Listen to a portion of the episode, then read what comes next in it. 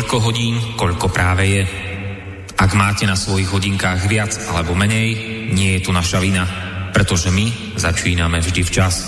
Ale nemôžeme zaručiť, že tiež včas skončíme. Začína sa totiž hodina vlka.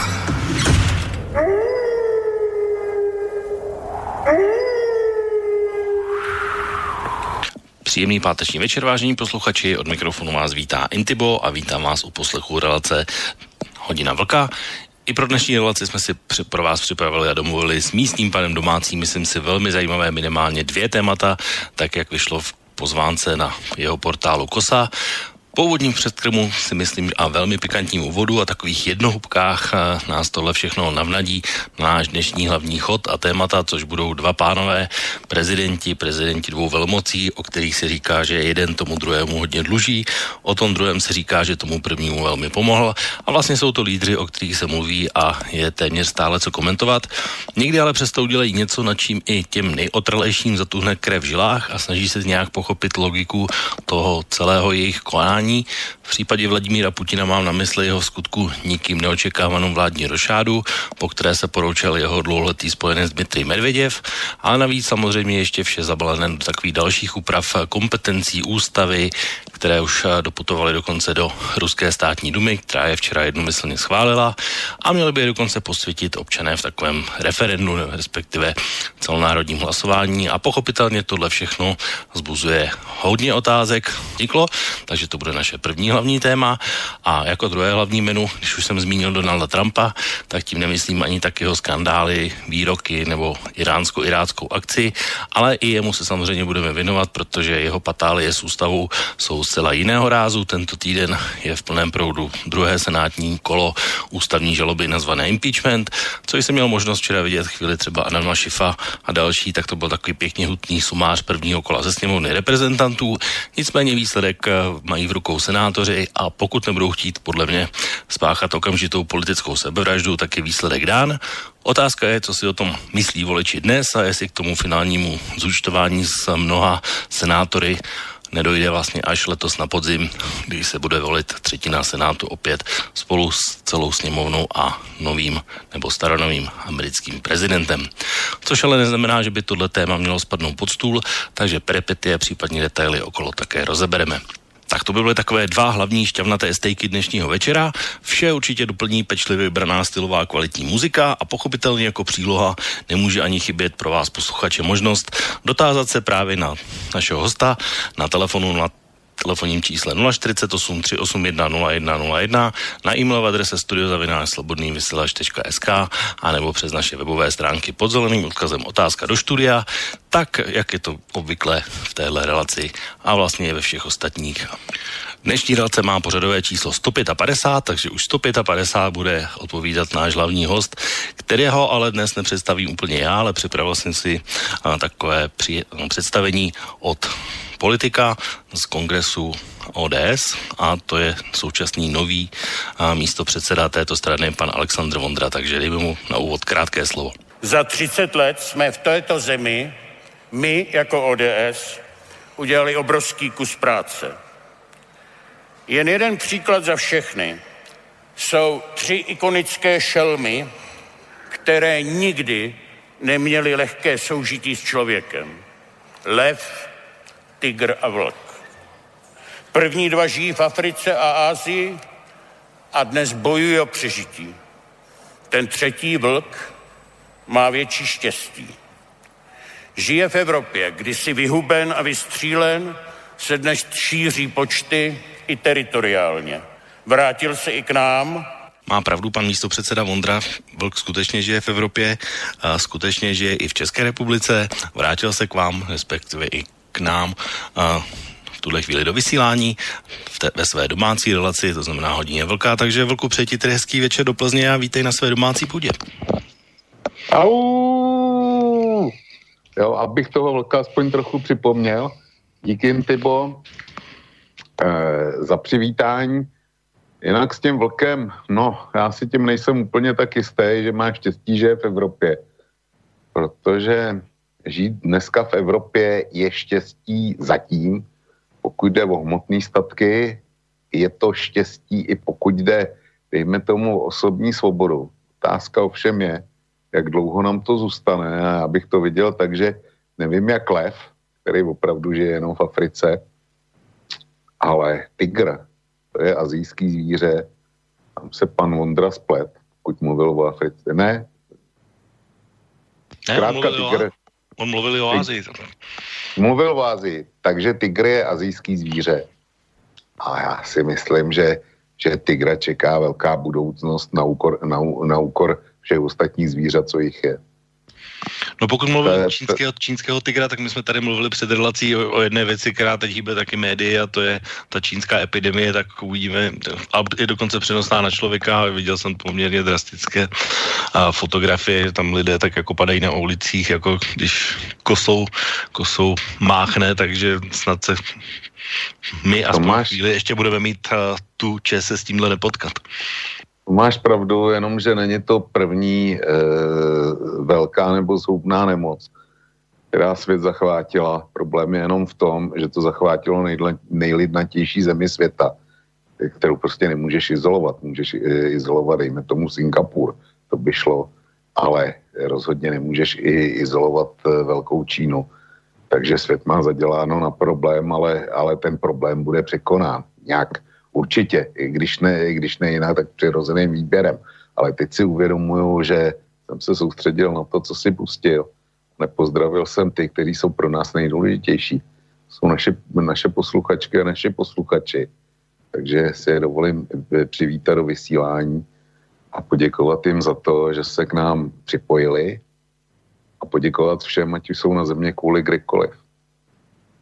No, já myslím, protože je asi dobré říct, že dneska už je to 155. relace hodina vlka. Letí to. Takže, mm-hmm. takže čísla tam přibývají utěšeně jedna za druhou. A já jsem vlastně v úvodu sliboval takový pikantní úvod, eh, který vlastně nás uh, jakoby přivede k tomu hlavnímu chodu, který dneska budou Donald Trump a Vladimír Putin, ale vůbec není od, mm, od eh, věci, když jsme začali tím Alexandrem Mondrou si pustit ještě jedno druhé audio z kongresu Alexandra Mondry a to je samozřejmě věc, o které ty si psal i na kose, takže pojďme tu dnešní relaci nakopnout ještě záležitost, která vlastně svým způsobem také souvisí minimálně s Donaldem Trumpem. Tak pojďme si pustit ještě Alexandra Vondru znovu.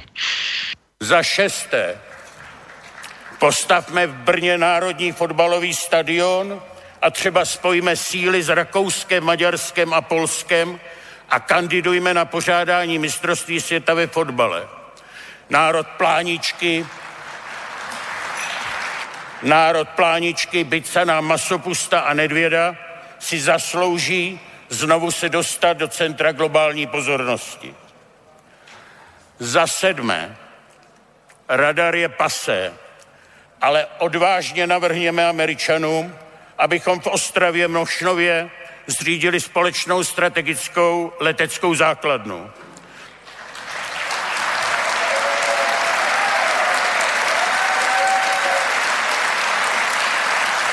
Posílí naši bezpečnost a podpoří těžce zkoušený region, kde lidi v důsledku dekarbonizace budou přicházet do práci.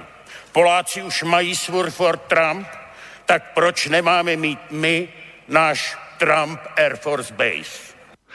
Tak to byl Aleksandr Vondra po druhé na kongresu ODS. Velkou, ty si komentoval na, na kose na kongres ODS a samozřejmě tímhle uh, touhle poznámkou a větami And- Alexandra Mondry ten článek končil, tak teď máš vlastně poprvé možnost vlastně nejenom psaným slovem, ale mluveným slovem uh, vlastně se nějak vyjádřit a komentovat to případně šířej, pokud uh, je, je ta možnost, než vyšlo na kose. Ale ještě než se k tomu dostaneme, tak jenom všimnul jsi si, že u toho fotbalu vynechal Slováky? No vidíš, to je, to mi dochází až teď, když mi, když mi to říkáš. Já si myslím, že by si toho měli všimnout především teda slovenští posluchači. Mně to uniklo, ale já jsem ten fotbalový eh, stadion v Brně komentoval z jiného titulu. E, moje poznámka byla jiná. Jestliže Brno, druhý, druhý největší město, není schopný e, vytvořit podmínky pro to, aby ve městě měli fotbalový tým, který bude stabilně hrát první českou ligu, tak hod postavme jim tam fotbalový stadion, aby aspoň někdy viděli, viděli na vlastní oči eh, pořádný fotbal a to jinde než televizi. Takže já to beru jako charitativní úlitbu současnému předsedovi strany Fialovi. Jo, to, ten fotbalový stadion, to je směšná záležitost. Jestliže tohle je jeden z deseti sloupů, na níž eh, místo předseda, eh, nově zvolený místo předseda ODS Aleksandr Mondra budovat silnou voličskou pozici eh, ODS eh, v České republice pro příští volby, tak potěž pámbu to, jestli nemáme jiný větší starosti, než je Národní fotbalový stadion, tak to jsme fakt šťastná země, řekl bych. Eh, ty jeho ostatní eh, nápady byly, byly podobné. Například Národní koncertní hala. Já nevím, proč by, eh, proč by Praha měla mít novou koncertní halu. To už jako Rudolfínům nestačí. Ty jsi Pražák, tak ty o tom něco víš. No já s Rudolfínem jsem úplně v pohodě a ne, nevidím důvod, co. Nevidím, no, ale taky tak samozřejmě byly tady takové nápady, že jo, samozřejmě s eh, knihovnou eh, Kaplického a podobně, takže to bylo takové... bych jako... rozuměl. To, to, knihovně bych rozuměl, protože eh, je eh, ta historická budova Národní knihovny, tak ta je beznadějně přeplněná, skladují to všude, všude po venkovech, po různých skladech, takže já bych rozuměl Národní knihovně, já bych rozuměl i nějaké avantgardní stavbě, Eh, poslední byl Tančící dům, který se taky spoustě lidí nelíbil a nakonec dneska se na to všichni chodí se zájmem dívat. A s tou národní knihovnou od Kaplického by to bylo podle mě úplně stejný. A Praha by dostala něco, co opravdu ten stát potřebuje. Ale vraťme se eh, k tomu nejdůležitějšímu a to je ten Vondrův šílený nápad, že Česká republika potřebuje strategickou eh, základnu eh, amerického letectva na letišti v Ostravě Mošnově. A odůvodňuje to tím, že když eh, nás čeká dekar- dekarbonizace, speciálně teda ten eh, ostravsko-garvinský revír, tak jim tam dejme, dejme eh, americký vojenský letiště eh, s bombardérama B-52, aby se to nepletlo. To, to je přece něco, kde není špetka zdravého rozumu.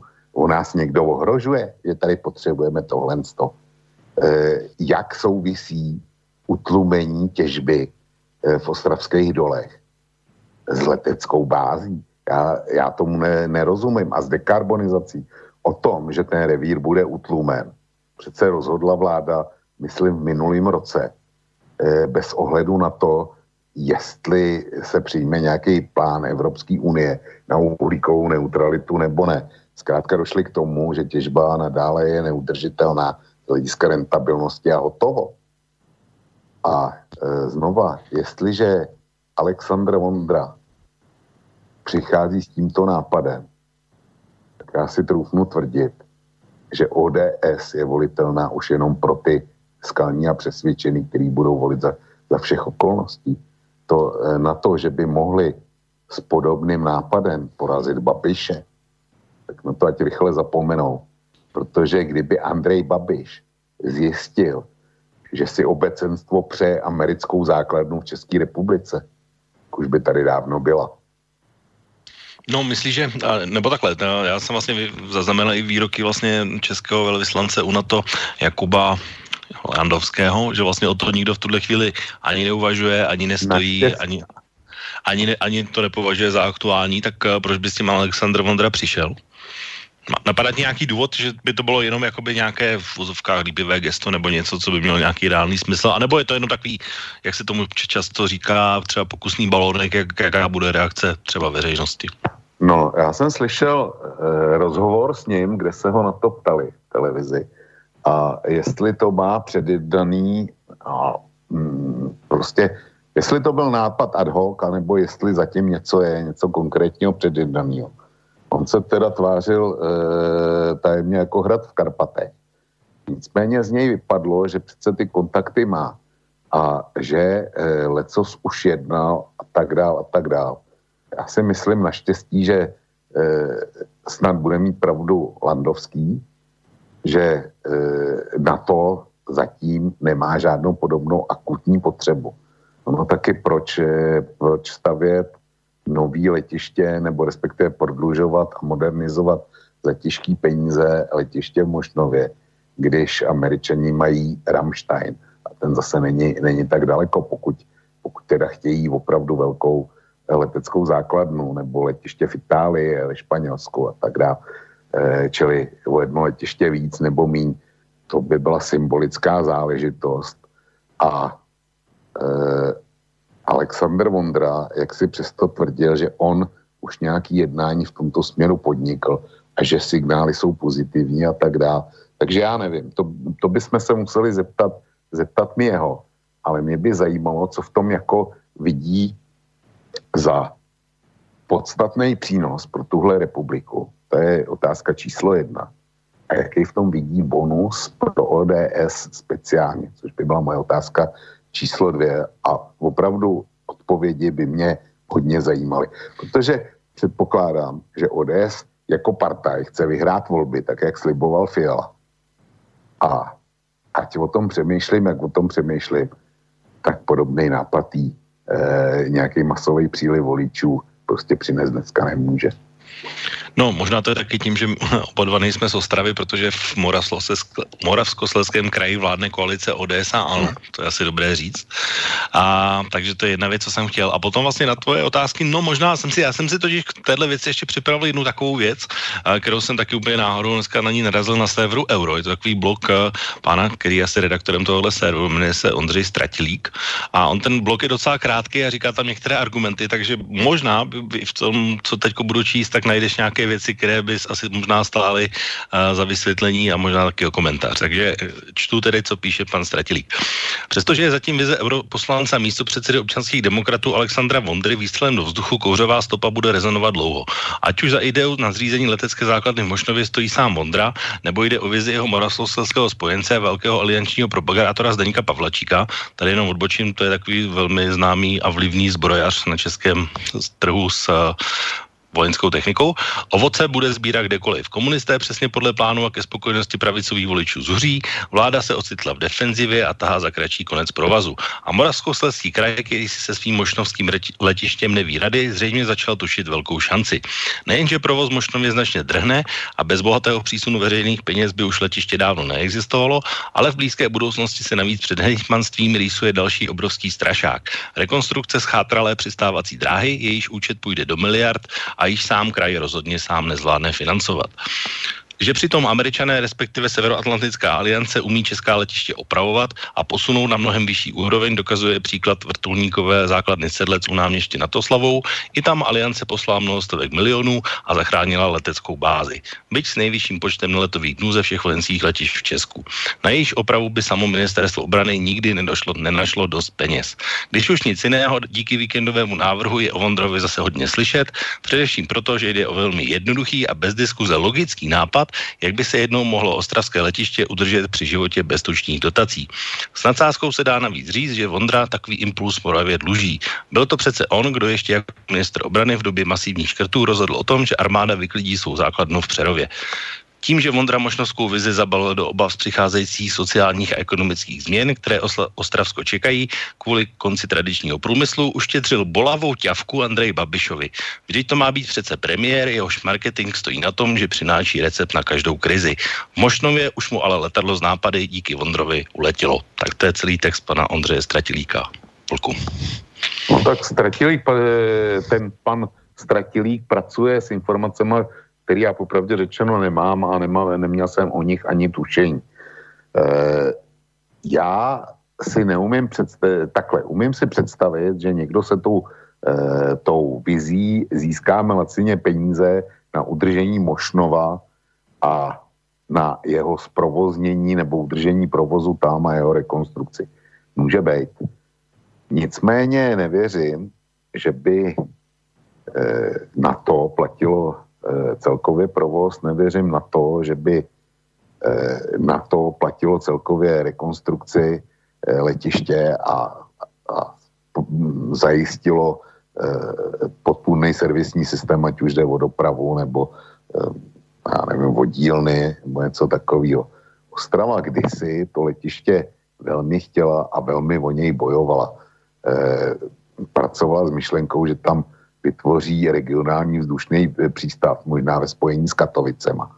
Na to já se dobře pamatuju a dneska to, to letiště doopravdy zkomírá, e, mají tam jenom pár linek a e, může být, že nevědí, co s ním, stejně jako Český Budějovice. Budou lítat Číňani z Prahy. Prosím? Tam budou lítat Číňani z Prahy do Krumlova, takže to, to je jako plán, to je plán i do Českého kraje mimochodem. Tohle. Jsi to slyšel. Ano. No to jsem teda nikdy neslyšel, ale jestli někdo něco takového plánuje. Ano, to bylo tenhle týden.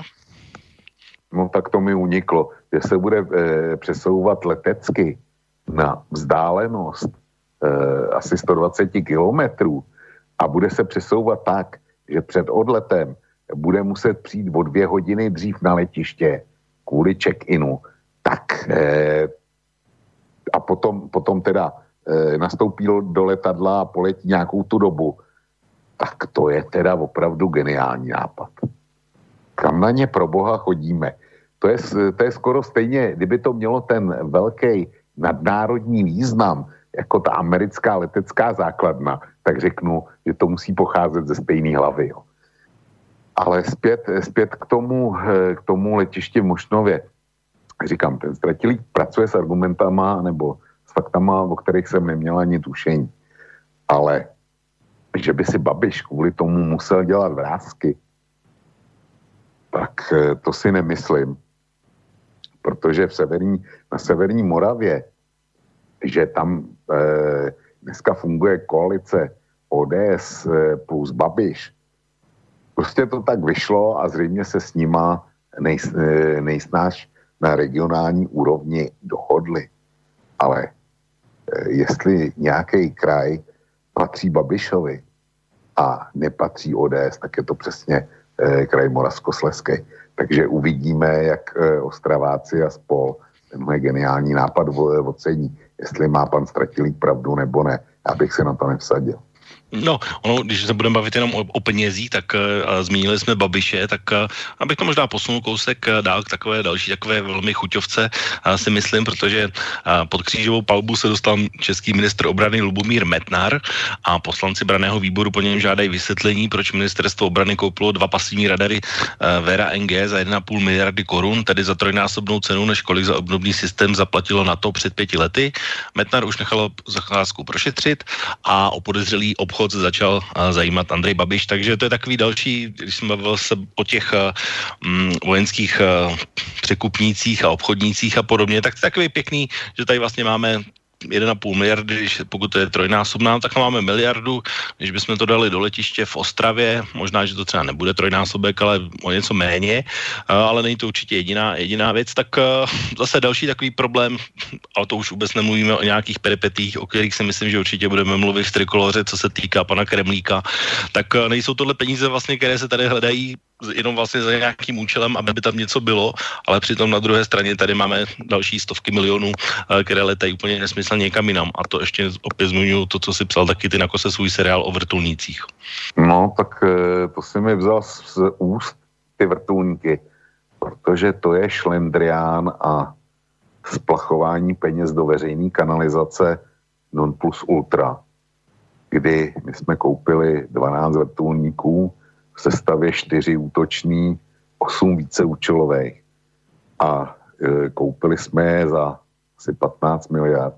Zatímco e, italsko e, britský e, e, uskupení Westland Augusta, tak e, ty dodávali vrtulníky, který mimochodem e, nakoupili jednotky, které hlídají strategické základny Spojených států taky nakoupili a, a ty by nás byly vyšly eh, na asi 8 nebo 9 miliard a to byly vyzbrojený, včetně teda servisu, včetně tréninku pilotů a e, obslužního personálu. Zkrátka ta nabídka byla e, daleko finančně výhodnější.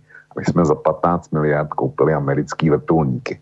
Jo, čili tady máš, tady máš 7 miliard, který se dali ušetřit a e, E, s těma dvěma radarama je to úplně stejný. To je e, nákup, který se rovná nákupu pandurů, kde mimochodem fungoval Alexandra Vondra podle Kalouska ve velmi zajímavé roli, kdy z jednání vlády vytáhl bývalý sekretář, generální sekretář NATO, Brit Robertson, a který pracoval jako lobbysta pro eh, General Dynamics, což je eh, koncernová matka zbrojovky Steyr, která dodávala ty pandury a přesvědčoval ho, že teda tomu pandury musí být, že přece teda eh, věrnost spojenci největšímu a tak dál a tak dál. A že v žádném případě to nesmí dostat finská patria, která byla ve finále s Pandurem. Ačkoliv podle mých informací ta patria eh, nakonec v testech vy, vyhovovala víc. Jo. Eh, já jsem se tomu tenkrát docela dost věnoval, takže i jsem měl nějaký, eh, nějaký neoficiální informace o tom, jak dopadly testy. A Aleksandr Vondra byl ten, který tenkrát eh, velmi tlačil na, eh, na vládu, aby jsme ty pandury koupili. A výsledkem je to, že ty český pandury byly třikrát dražší než portugalský. Byť eh, oni se bránili tím, že například 95% eh, těch našich mělo automatický palebný věže, zatímco u těch Portugalců to bylo jenom 35%, jenomže oni jich kupovali daleko víc než my.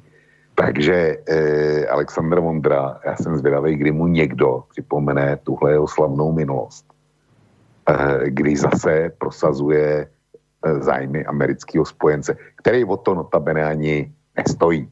Jo.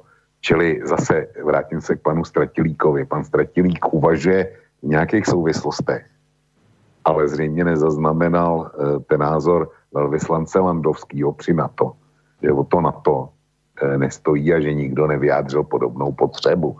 Takže eh, říct, že Vondra vypál Babišovi rybník, když na druhé straně slyšíš, že o to nikdo nestojí, tak to mi přijde jako docela neuvážená analýza. pracoval s, s něčím, s nějakou vizí, která by mohla být zajímavá, ale momentálně to nezapadá do kontextu. A Eh, jak si Alexander Vondra by si měl vzpomenout na svou minulost a na to, že tahle jeho eh, amerikanizace všech jeho kroků a vize, že teda se spojenými státy na větší časy a nikdy jinak, že to prostě politicky nezabírá.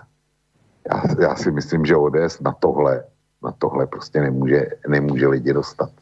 No tak já myslím, že tam jsou ještě dva aspekty, které si myslím, když už teda jsme se k tomu vrátili ještě, no tak Andrej Babiš jednak, protože tohle nepochybně by musela schovat vláda Andreje Babiše, Myslím si, že dost možná i sněmovna, takže by mě velmi zajímalo, jak by taková diskuze probíhala.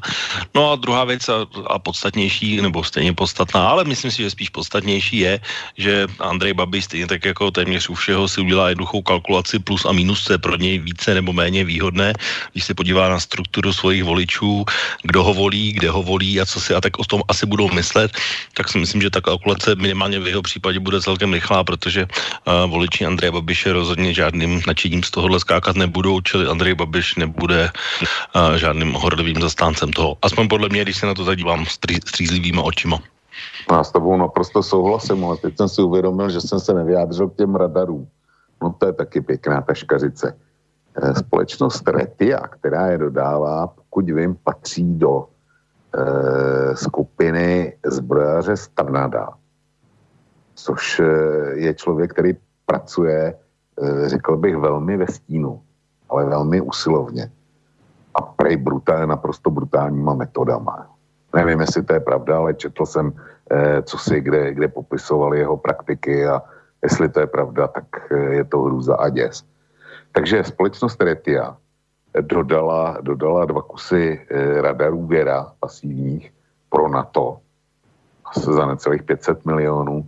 No a e, stejný, dva radary tohoto typu budou dodaný české armádě za 1,5 miliardy. Je přece, to, to nemá chybu. Samozřejmě, že vystoupil Metnár a okamžitě prohlásil, no jo, ale oni mají stacionární verzi a bez e, balistické ochrany, zatímco my budeme mít mobilní verzi, e, což je což ji posouvá úplně kam jinam, tu, tu sestavu a s balistickou ochranou. No a někdo už na něj vytáhl eh, kontrakt, k, který tak si byl podepsán z NATO a e, tam se píše o tom, že to je mobilní verze a balisticky chráněna.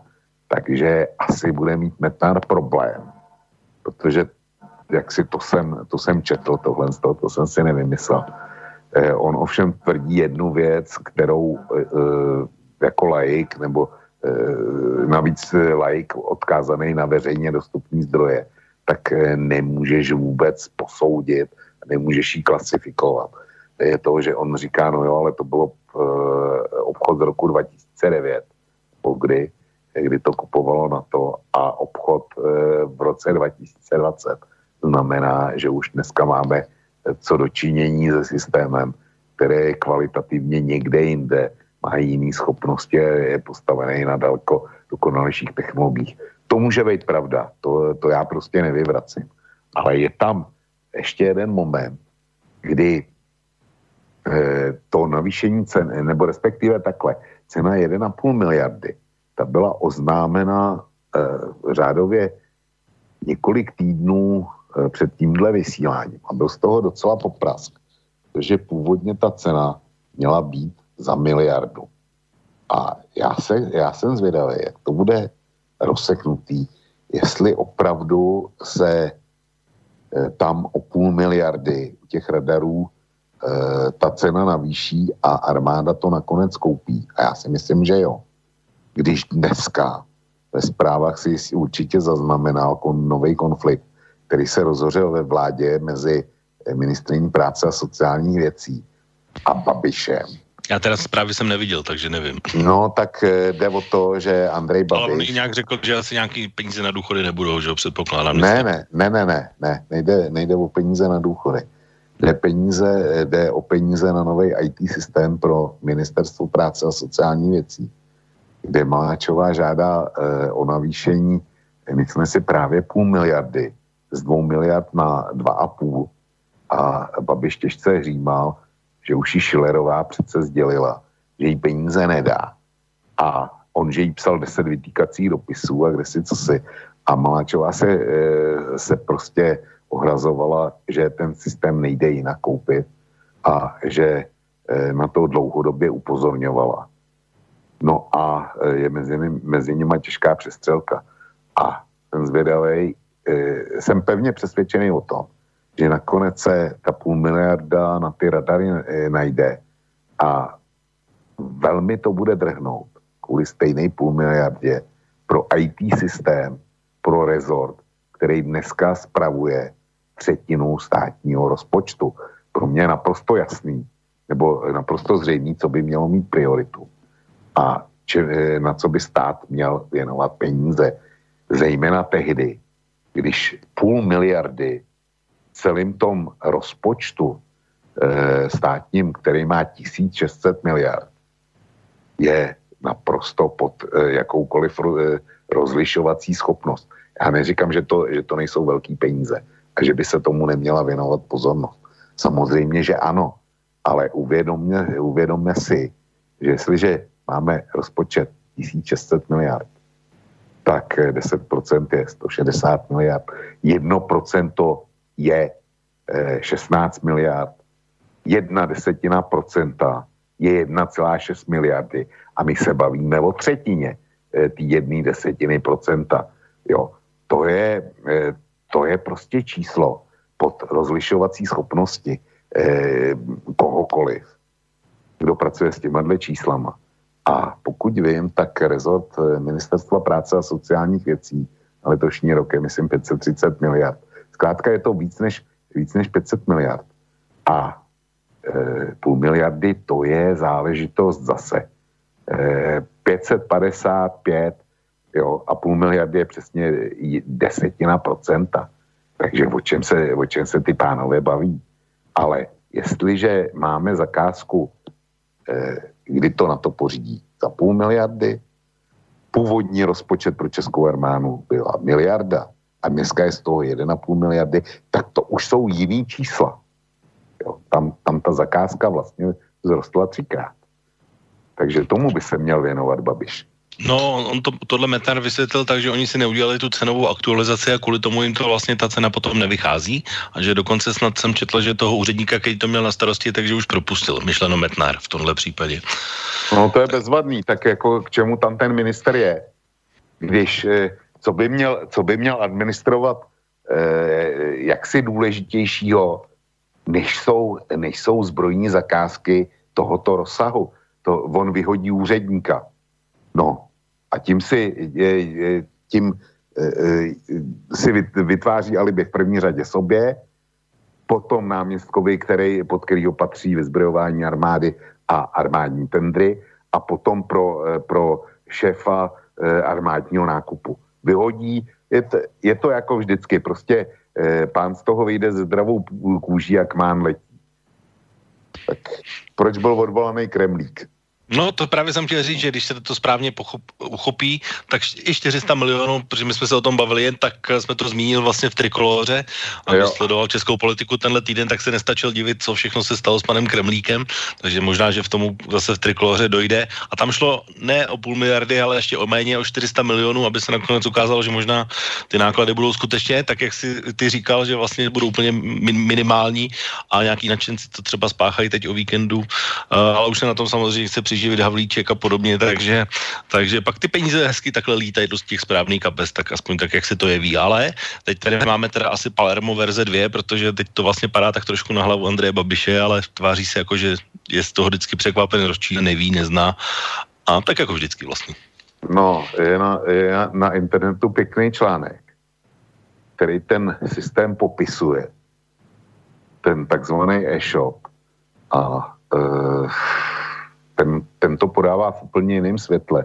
Pracuje s grafikama, který vydalo e, ministerstvo dopravy, když e, ten systém začal být vůbec diskutován ještě v tom předzakázkovém řízení. A e, jestli ten, jestli ten článek, co mám zaarchivovaný a s kterým hodlám pracovat, e, jak mluví pravdu, tak my jsme dneska obětí velký hry ze strany Babiše, kdy on se prostě z problému chce vylhat.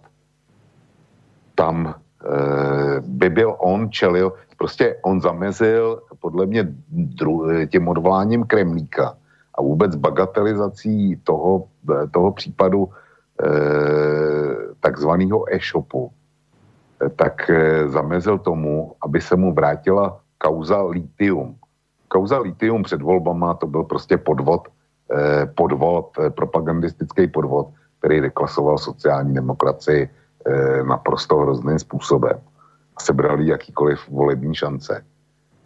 A byla to uměle nafouknutá bublina.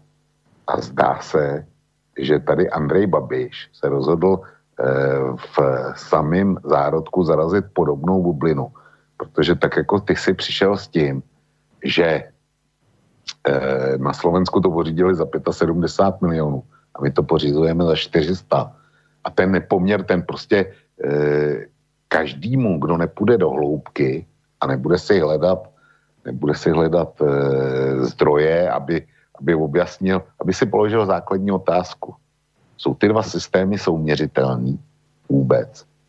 Jsme, protože jinak je to čirá zlodějna hroznýho stylu, ale takového toho humpoláckého stylu, jo, je to, pro mě je to stejný, jako když jsem dneska viděl někde, že reportáž o tom, že dva gauneři okradli někde chlapíka na vozíku, jo, na invalidně vozejku. Tak eh, takhle by se mi to jevilo. E, ale tam je důležitý si položit otázku, opravdu ty dva systémy jsou stejný, anebo ten český za těch 400 milionů měl být daleko širší a měl, měl eh, jak si zahrnovat úplně jiné věci. A říkám v tom článku, eh, který mám na mysli, tak tam na, eh, na grafice, na, organi, na základě organigramu toho systému, tak jak byl požadován, dokazují, že to, je, že to byl daleko komplexnější systém. A mimochodem, byl, který měl kryt i zájmy tajných služeb. Takže to nemělo e, sloužit jenom k prodeji známek a k registraci automobilů, který už mají zaplaceno a který jsou, e, který jsou odplacení osvobozeny. Jak říkám, je to zví, ten článek je mimořádně zajímavý a já s ním hodlám pracovat. Ale e, jestli má pravdu, tak e, Slováci si pořídili něco, nechce na mě nezlobí, já použiju ten e, už tisíckrát omletej případ, že Slováci by si pořídili Trabanta a my bychom si pořídili nikoli v Mercedes, ale nákladní auto. E, je otázka, jestli to, to nákladní auto potřebujeme, jestli ho vůbec chceme, to nevím. Ale zřejmě ho někdo tenkrát chtěl, jaký důvodu. A tomu bychom se měli věnovat. Čili Andrej Babiš e, utekl z toho, z té pozice Slováci 75 milionů, my 400 milionů, protože obecenstvo a jeho publikum nebude si tu otázku, jsou ty systémy souměřitelný, vůbec, vůbec nepoloží. Jo? Jeho voliči myslí jasným způsobem, tak jako si z mého hlediska správně konstatoval, že u nich nebude e, americká základna v Mošnově populární, vůbec populární, tak tady, ten, e, tady ta kritika, kterou vytáhla opozice, tak ta by je samozřejmě zaujala. No, spíš otázka je, jestli vlastně, protože ty, i ty si to psal na kose, že Kremlík si zatím stála, dva, nebo dokonce snad dvakrát se to snažil Andrej Babišovi vysvětlit, ale Andrej Babiš udělal to své rázné Kremlíku pryč, Havlíčku pojď a Havlíček první krok, co udělá, rušíme, končíme okamžitě i hned, jako bez, bez problémů. Tak, takže vlastně on to taky nepochopil vlastně, že to je, že si kupuje auto, a nebo, nebo spíš dal na reklamně marketingové akce. Uh, teďko myslíš koho? Babiše. No, Babiš, Babiš všechno, co dělá, je prostě PR. Tady mu, tady mu hrozilo, hrozila kauza litium.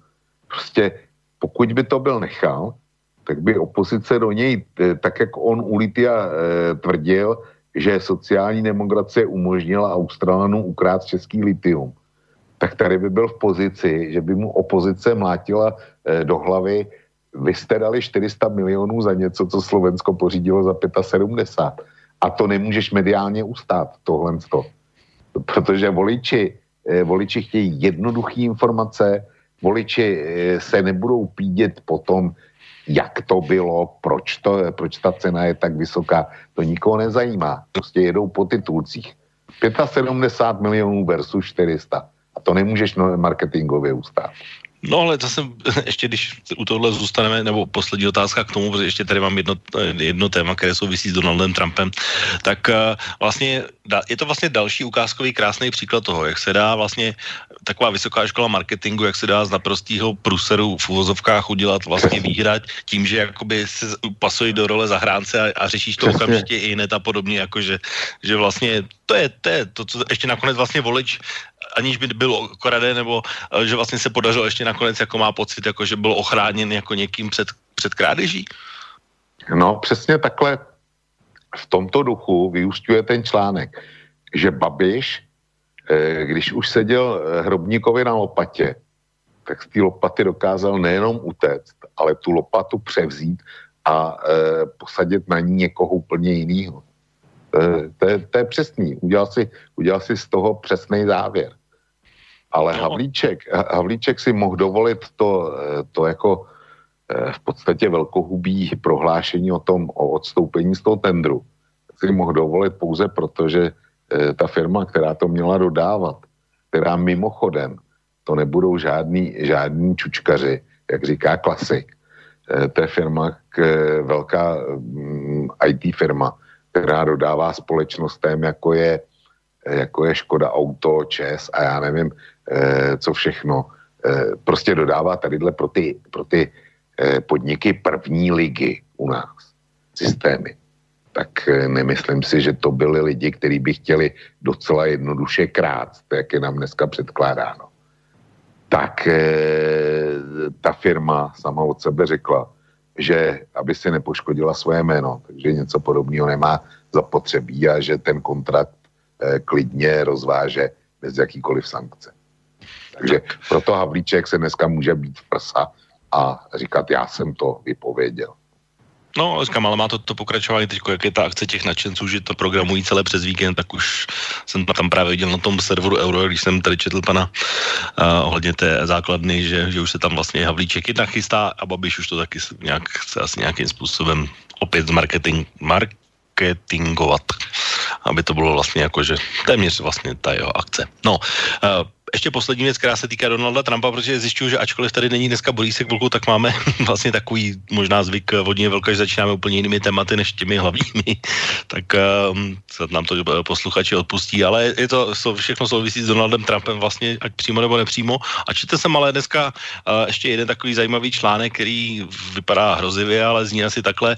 Donald Trump vyhrožuje obchodní válkou České republice kvůli uvažovanému zavedení tzv. digitální daně, uh, o které uvažuje vláda Andreje Babiše a to znamená Google, Facebook a podobné firmy, že by měly být zdaněny. Tak eh, co ty si o tomhle myslíš? Měli bychom do toho jít?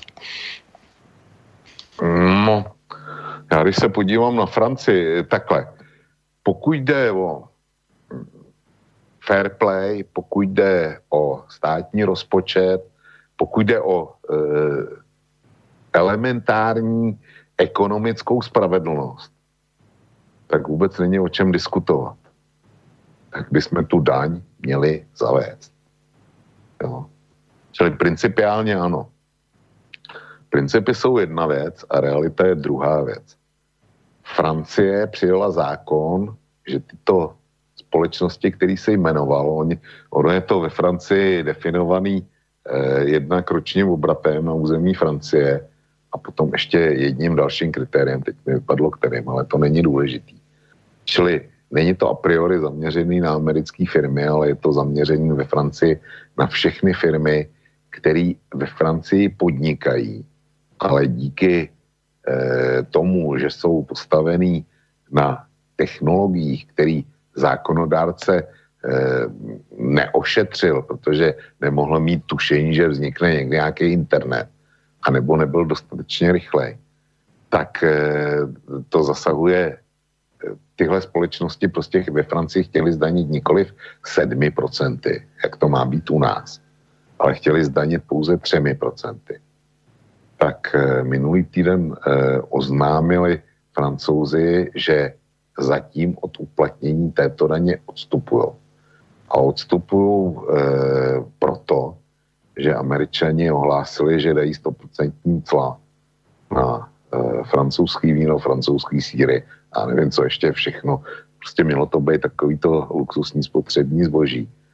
No a Francie to zabalila. Francie prostě stáhla kalhoty. Takže si neumím představit, že my, když dáváme 7%, ne 3%, a američani, američani by e, na nás zadoupali, doopravdy zadoupali. Takže my ty kalhoty nestáhneme ještě dvakrát rychlejš než, než Francie.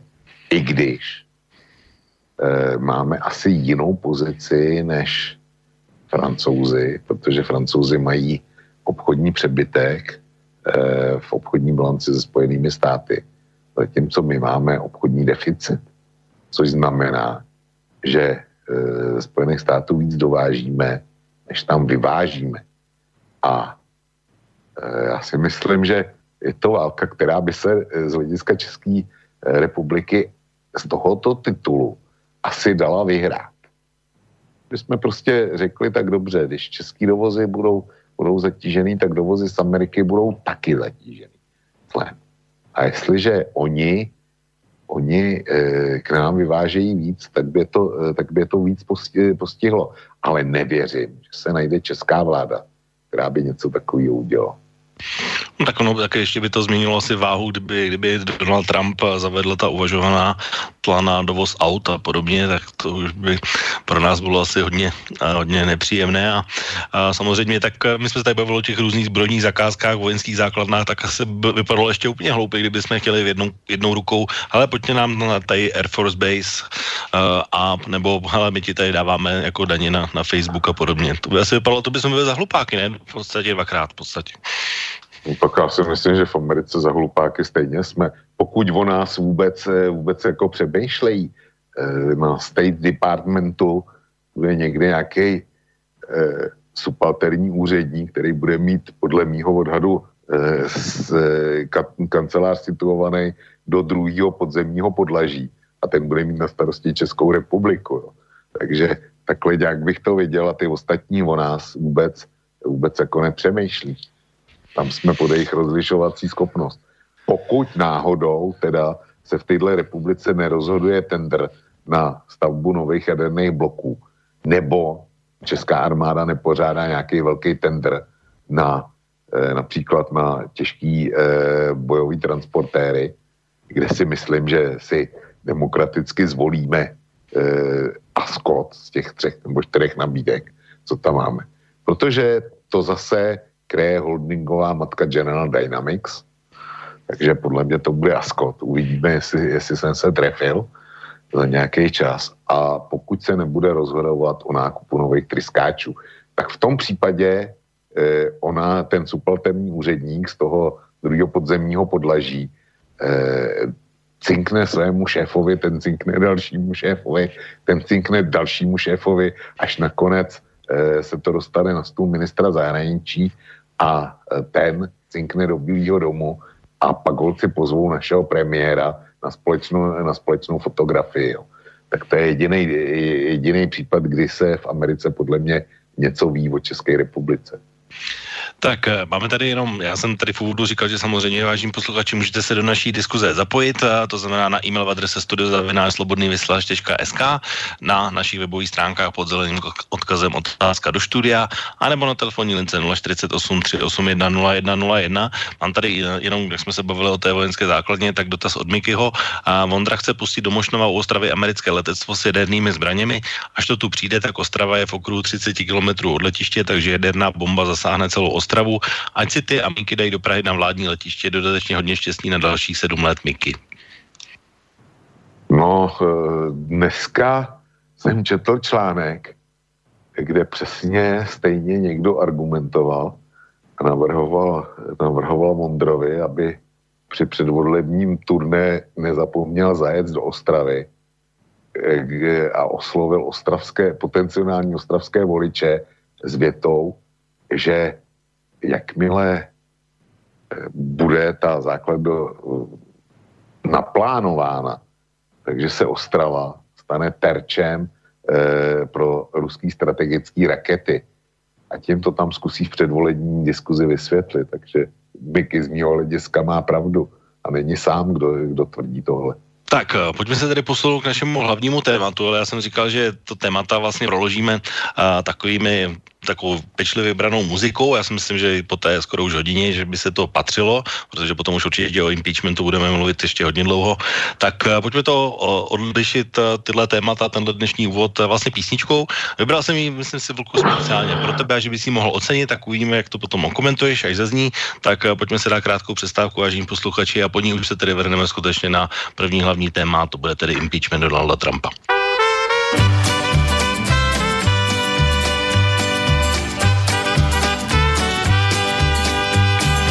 Vím, že láska dým, proto teď tu hlásat smím. Noc, když zavzdychá, tak se hned oheň rozdmychá. Nápěv písní, co se proslýchají, tady zpívám těm, co teď možná lásku tají. Je to zlé, zlé, zlé, hoří jak trou, hoří jak trou.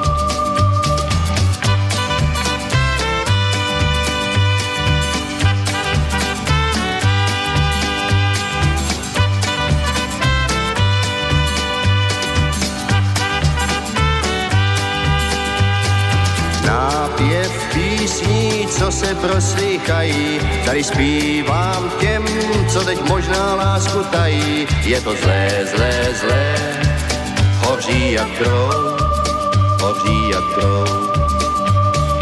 Dusí mě kouře slou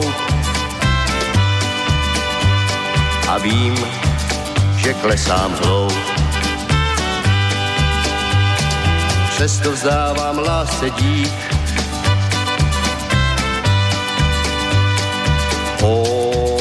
jako prosebník.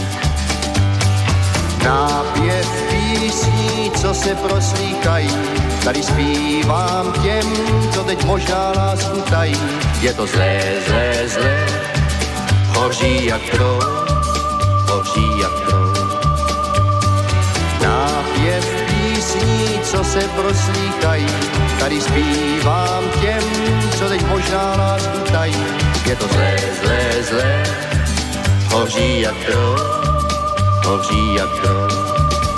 Je to zlé, zlé, zlé, hoří jak trou, hoří jak trou, hoří jak trou,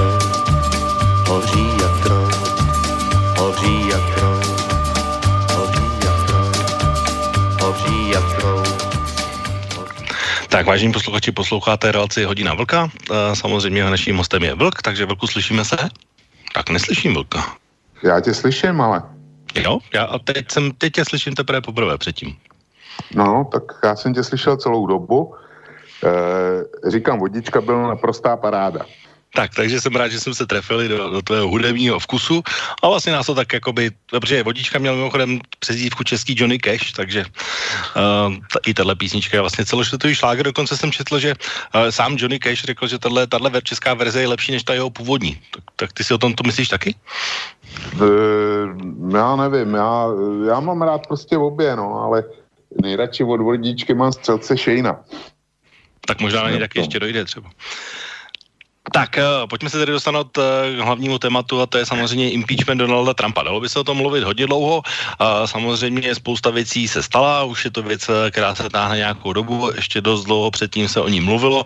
Teď vlastně celý proces už spěje do nějakého finále, uh, to znamená v tuhle chvíli se řeší na půdě amerického senátu, to znamená horní sněmovny, která v celém procesu funguje jako vlastně soudce a, a instituce, která rozhodne o tom, jak to celé dopadne.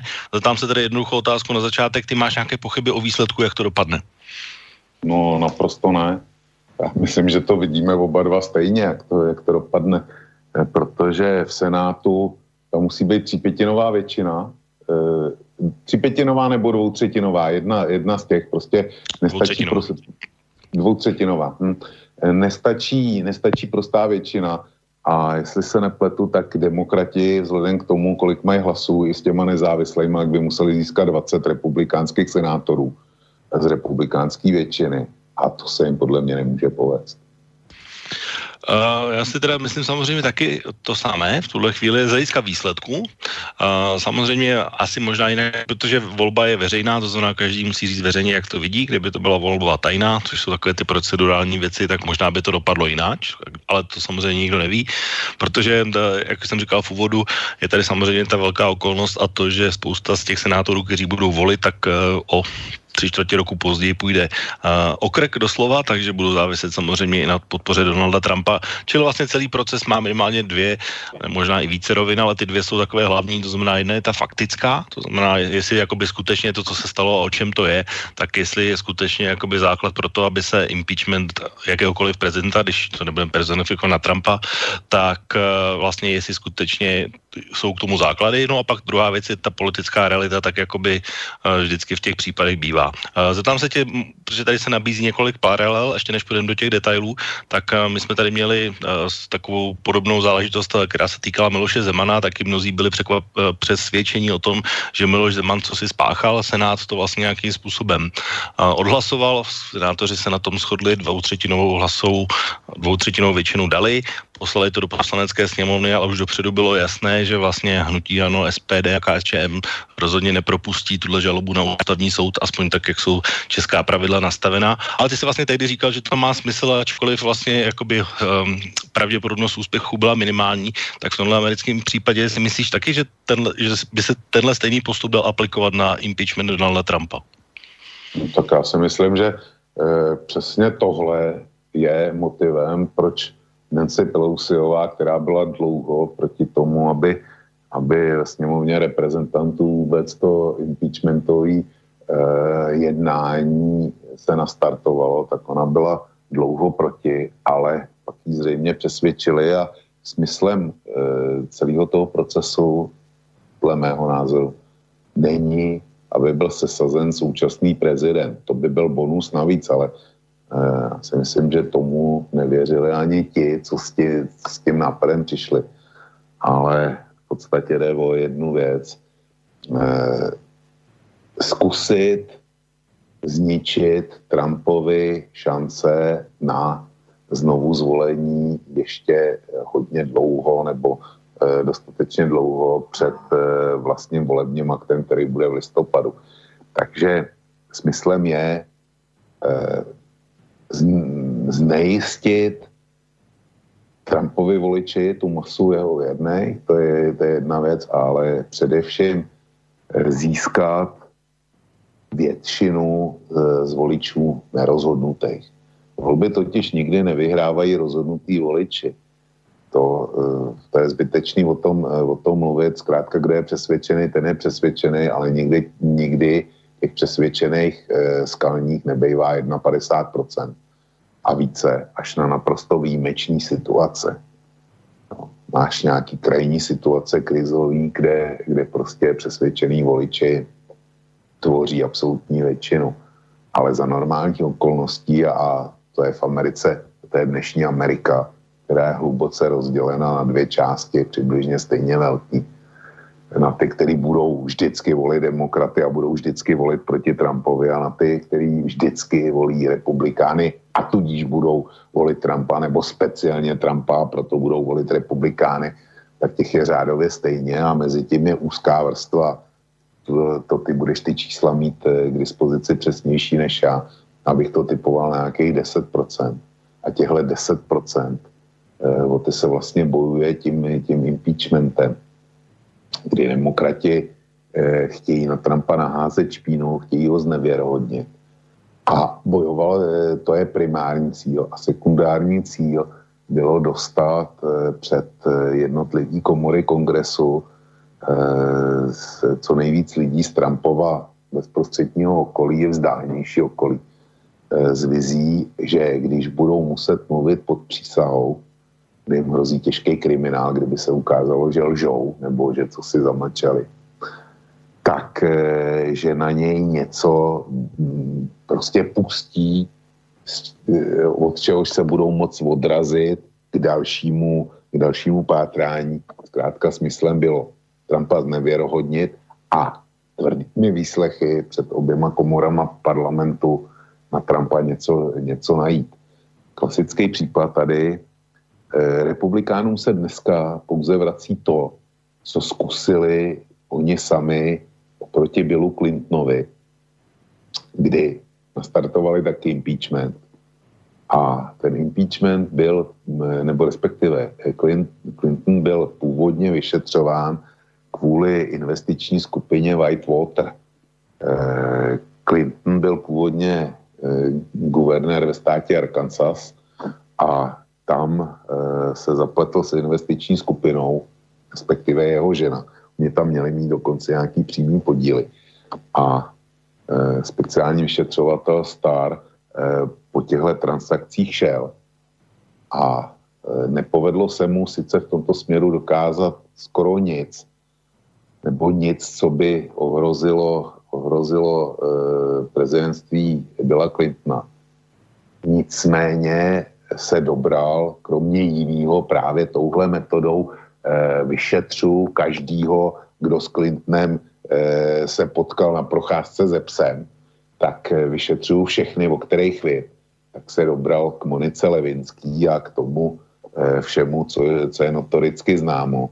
No a Bill Clinton, když byl tázán na Levinskou, tak prostě nemluvil pravdu a zalhal. Já se mu teda nedivím, jo, že, že v téhle situaci zalhal. Asi znal pana by... Plzáka. No, jasně, no. On Plzák asi nebyl s tím moudrem jediný, ale že to, že to s Levinskou zapřel, tomu se zas až tak nedivím, protože eh, aby se o eh, in, jeho intimním životě eh, bavila celá Amerika a eh, byl tlak na jeho ženu a na jeho tehdy asi 15-letou dceru, no, tak eh, tomu bych se bránil taky. Abych eh, v téhle věci to přiznal veřejně. No ale Star sehnal, sehnal teda svědectví, které byly neprůstřelný.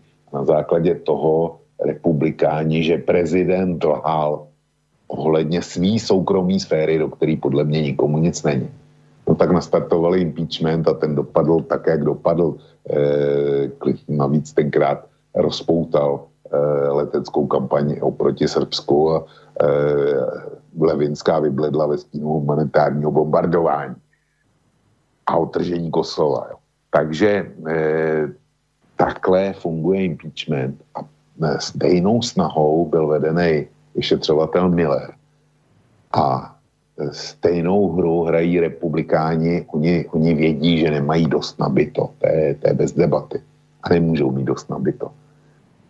A e, tak prostě se snažili před sněmovnu reprezentantů dostat všechny možný lidi, aby je právě podrobili tvrdýmu výslechu s tím, že třeba něco, něco vydolujou, něco, eh, kde budou moct nastartovat nový, eh, daleko razantnější příběh.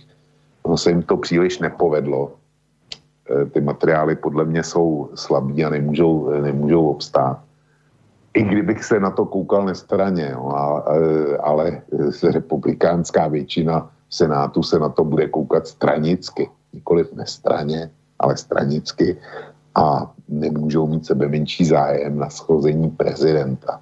A já si myslím, že eh, klíčovým, nebo respektive eh, naprosto spolehlivý indikátor veřejnost dostala hned první den slyšení v Senátu, kdy se hlasovalo o procedurálních otázkách.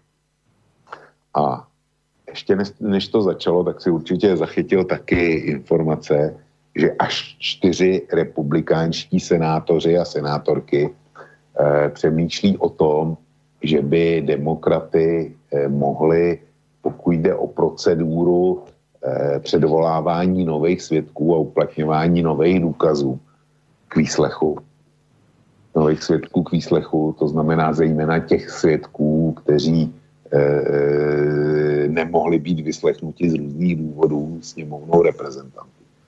Tak eh, chtěli, aby se to tak stalo v Senátu.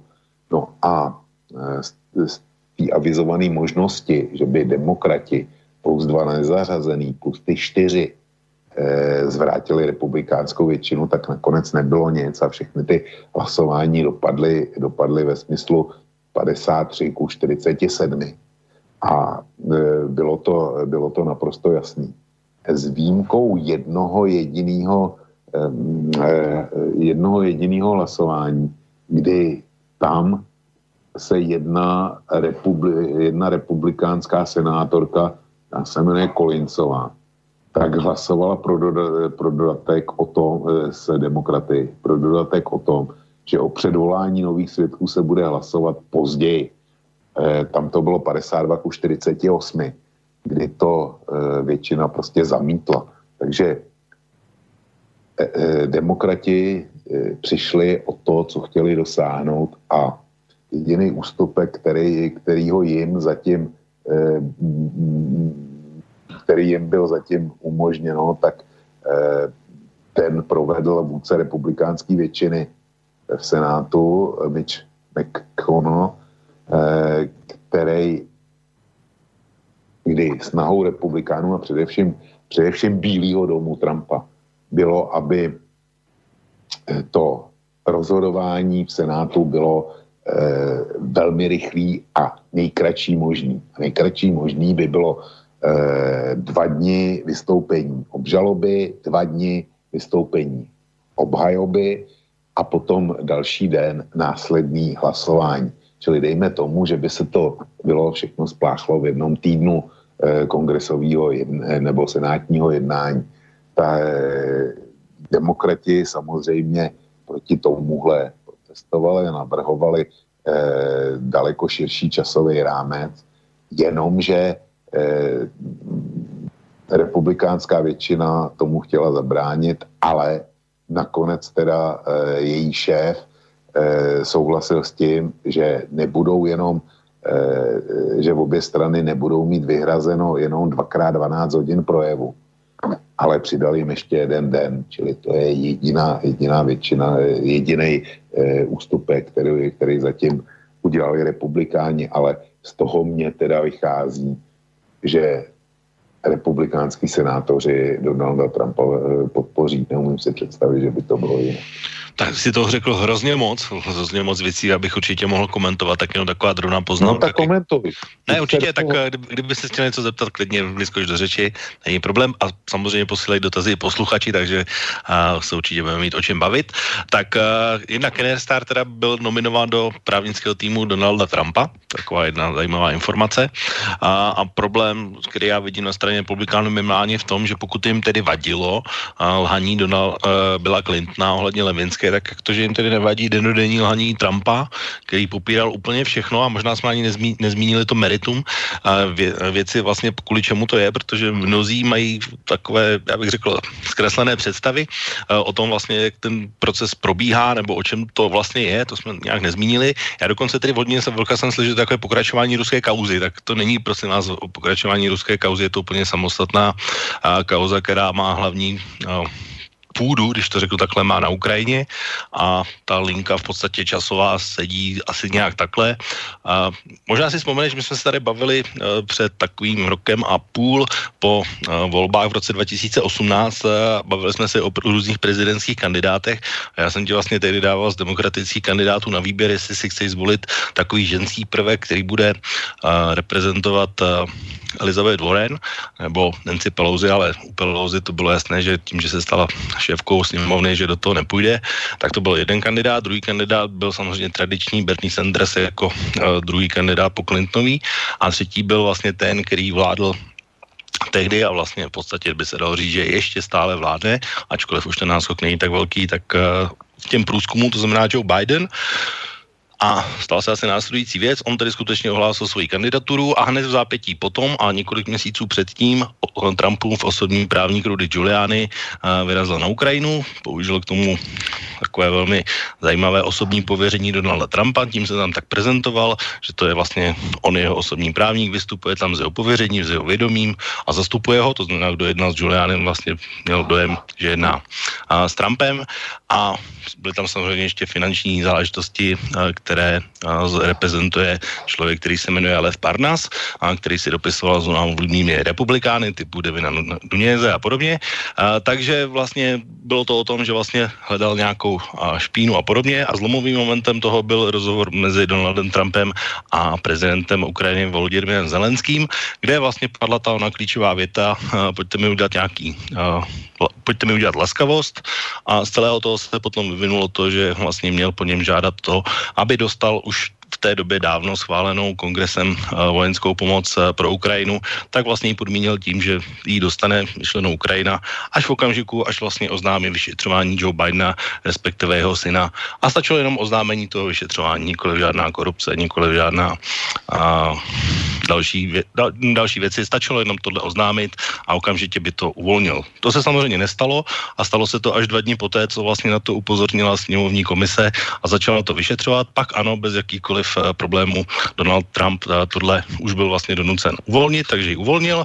Uh, jeden z argumentů právě je, že Ukrajina ji dostala, takže je to vlastně irrelevantní, ale je to vlastně jenom výsledek toho nátlaku a toho vyšetřování, které tehdy začalo. Uh, takže to byl takový velký skok, jakoby to se týká, to je vlastně ten obsah. Eh, zeptám se tě, když bych to položil takhle, eh, zdá se ti jakoby poslat svého osobního právníka na to, že podmínil státní pomoc eh, pro, ve svůj prospěch, aby oznámil vyšetřování mého politického, možná budoucího prezidentského protikandidáta je v pořádku? No, tak to musíme zase zpátky do minulosti. Protože když Vraťme se k volbám Clintonová versus Trump. Clintonová v té době už nebyla součástí americké exekutivy, zdala se postu ministrině zahraničí. Nicméně demokratická strana, a já jsem o tom vydal na kose sérii článků, tak eh, demokratická strana vytvořila speciální sekci, která měla sbírat eh, špínu na Trumpa a e, velmi vyfutrovala penězi, najala si proto e, několik vyšetřovatelů, jeden byl bývalý pracovník MI6 britský, A e, tahle skupina, ta prostě sbírala ty známé materiály e, o Trumpovi v Rusku, jak e, zkrátka tam měl mít e, v posteli spoustu lehkých žen a, a tak dále, a tak dále. A jak tam e, měl stavět e, nějaký hotel nebo co a jak měl mít vůbec kontakty s, lidmi, s lidma od Putina, tak to oficiálně to, to bylo sbíráno pro republikánskou stranu. A byla, to, byla tam spousta provokací, kdy se nakonec ukázalo, že ty svědectví, které byly sebrány, které byly veřejně publikovány, kterým Trump musel čelit, takže sbírali lidi, kteří ve velké většině byli eh, donašeči eh, buď FBI nebo amerických tajných služeb, respektive řada z nich byla eh, vydíratelná, byla vydírána. To v těch článcích jsem doložil. Články jsem nepsal já, ty jsem převzal z Security magazínu a psal je někdo, kdo se tomu velmi pečlivě věnoval, protože to tam taky zdrojoval. A dokonce e, šel tak daleko, že zdrojoval i útoky e, toho demokratického managementu, který pevně stál za Hillary Clintonovou a píše tam, že někdo z, blízkého, z blízkých spolupracovníků Bernie Sanderse byl zavražděn velice zajímavým způsobem a velice podezřelým způsobem. Jo. Čili když si tohle vezmeš, e, vezmeš e, do souvislosti, tak Trump podobný způsob boje ani nevylez. On byl nevynalez. Ani s tím nezačal. On byl první obětí a zdaleka, z mýho, z mýho pohledu, zdaleka to, jak si obvinění, že tam poslal svého právníka, svého osobního právníka. A že teda ta pomoc, eh, ať byla odhlasována kongresem, tak nešla hned. A že to, že to mělo sloužit jako nátlak na Ukrajinu, tak eh, ono to nemusí fungovat úplně, eh, úplně automaticky tahle linka. Protože Ukrajina by tu pomoc byla dostala, eh, dostala v každém případě. Eh, Zelenský, nebo respektive eh, syn Joe Bidena, tak ten opravdu měl rozjetý velký kšeft v ukrajinské společnosti Burisma a bral od ní velký peníze. A ta společnost měla těžit na Ukrajině zemní plyn. Měla obrovský konexe Eh, eh, jako těžařský konexe a eh, koncese. A vtip byl v tom, že jaksi podstatná část těch potenciálních plynových polí leží na východní Ukrajině a zejména teda na polčenských územích. Takže tam byla přímá, přímý zájem na ovládnutí těch území, byl tam přímý zájem na tom, aby, aby povstalci byli poraženi a zlikvidováni. To jsem popisoval eh, v jedné nebo několika eh, ukrajinských svodkách, je, pamatuješ, byl takový denní přehled, který, který Kosa z Ukrajiny vydávala. Tak jenom potřeba říct, že vlastně doteď ale nebyl ani stíhán, ani nic podobného, takže... No dobře, ne, nebyl stíhán, protože, protože to nebylo pořádně vyšetřované. Eh, to je pravda, že, že jeho eh, Bidenův syn nebyl stíhán, nebyl zatím stíhán, řekněme. Ale eh, o té burismě tam bylo, tam bylo docela dost podezřelých okolností a myslím si, že jsem publikoval nějaký vnitřní materiály, ale ono už je to dlouho, čili, čili se na to ne úplně dobře pamatuju. A demokrati, já prostě tím chci říct, že demokrati Eh, postupovali vůči Donaldu Trumpovi, tehdy prezidentskému kandidátovi, úplně stejným způsobem. A rozdíl je pouze v tom, že Hillary Clintonová nebyla v oficiální eh, vládní pozici. Zatímco Donald Trump, eh, ano, ale Donald Trump eh, přímo neintervenoval s výjimkou toho jednoho telefonátu, kdy nevím, jestli, jestli volal Trump do Ukrajiny, nebo jestli volal ukrajinský prezident Trumpa tenkrát. To nevím. To, to jako není mi jasný, kdo byl původce toho telefonátu. Ale s výjimkou tohohle rozhovoru do toho Trump nijak nezasahoval a nepovedlo se to nikomu prokázat v těch svědectvích, přestože eh, mluvil bývalý velvyslanec na Ukrajině americký, přestože mluvil eh, bývalý velvyslanec při NATO nebo při Evropské unii, který měl slyšet, že a jeho výroky, eh, byl to, byl to on, kdo šířil dál výroky, že Trump tlačil na Ukrajinu, ale když to před kongresem, eh, když vypovídal před kongresem, tak neměl jediný přímý důkaz, že to tak bylo. Pořád existuje jenom ten, ten eh, telefonní rozhovor a jeho přepis mají všichni k dispozici. A mně teda nevyplývá z toho, z toho přepisu. Mohl by komentovat hned. No a počkej, ještě, ještě dodám teda jednu větu, že vypovídala taky bývalá ukrajinská ministrině financí za Porošenka, která je americkou občankou. A ani ta, ta taky jenom slyšela z druhé ruky. Takže takže teď si to vem.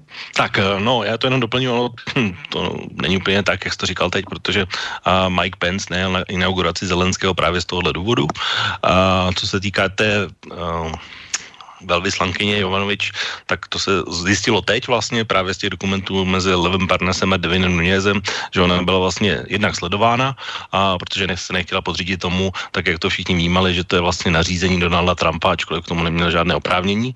A to je bod číslo dva. A co se týká toho, jestli to je zákonné, nezákonné, tak uh, úplně shodou okolností zase včera uh, vydal uh, vládní kongres, respektive vládní kontrolní úřad, který je vlastně takovým vyšetřovacím orgánem kongresu takový, řekněme, rozsudek nebo usnesení, který konstatuje, že vláda Donalda Trumpa porušila federální zákon, když loni blokovala vojenskou pomoc Ukrajině schválenou kongresem. A, takže a, komentuje to tak, že prezident má na základě zákona z roku 74 úzké a omezené pravomoci zadržet částky vyhrazené. Rozpočtový a správní úřad Bílého domu a fondy zadržel, aby zajistil, že nejsou vynakládány způsobem, které by mohly jít v rozporu s prezidentovou zahraniční politikou, ale zákon nepovoluje dovoluje tyhle fondy zadržovat z politických důvodů.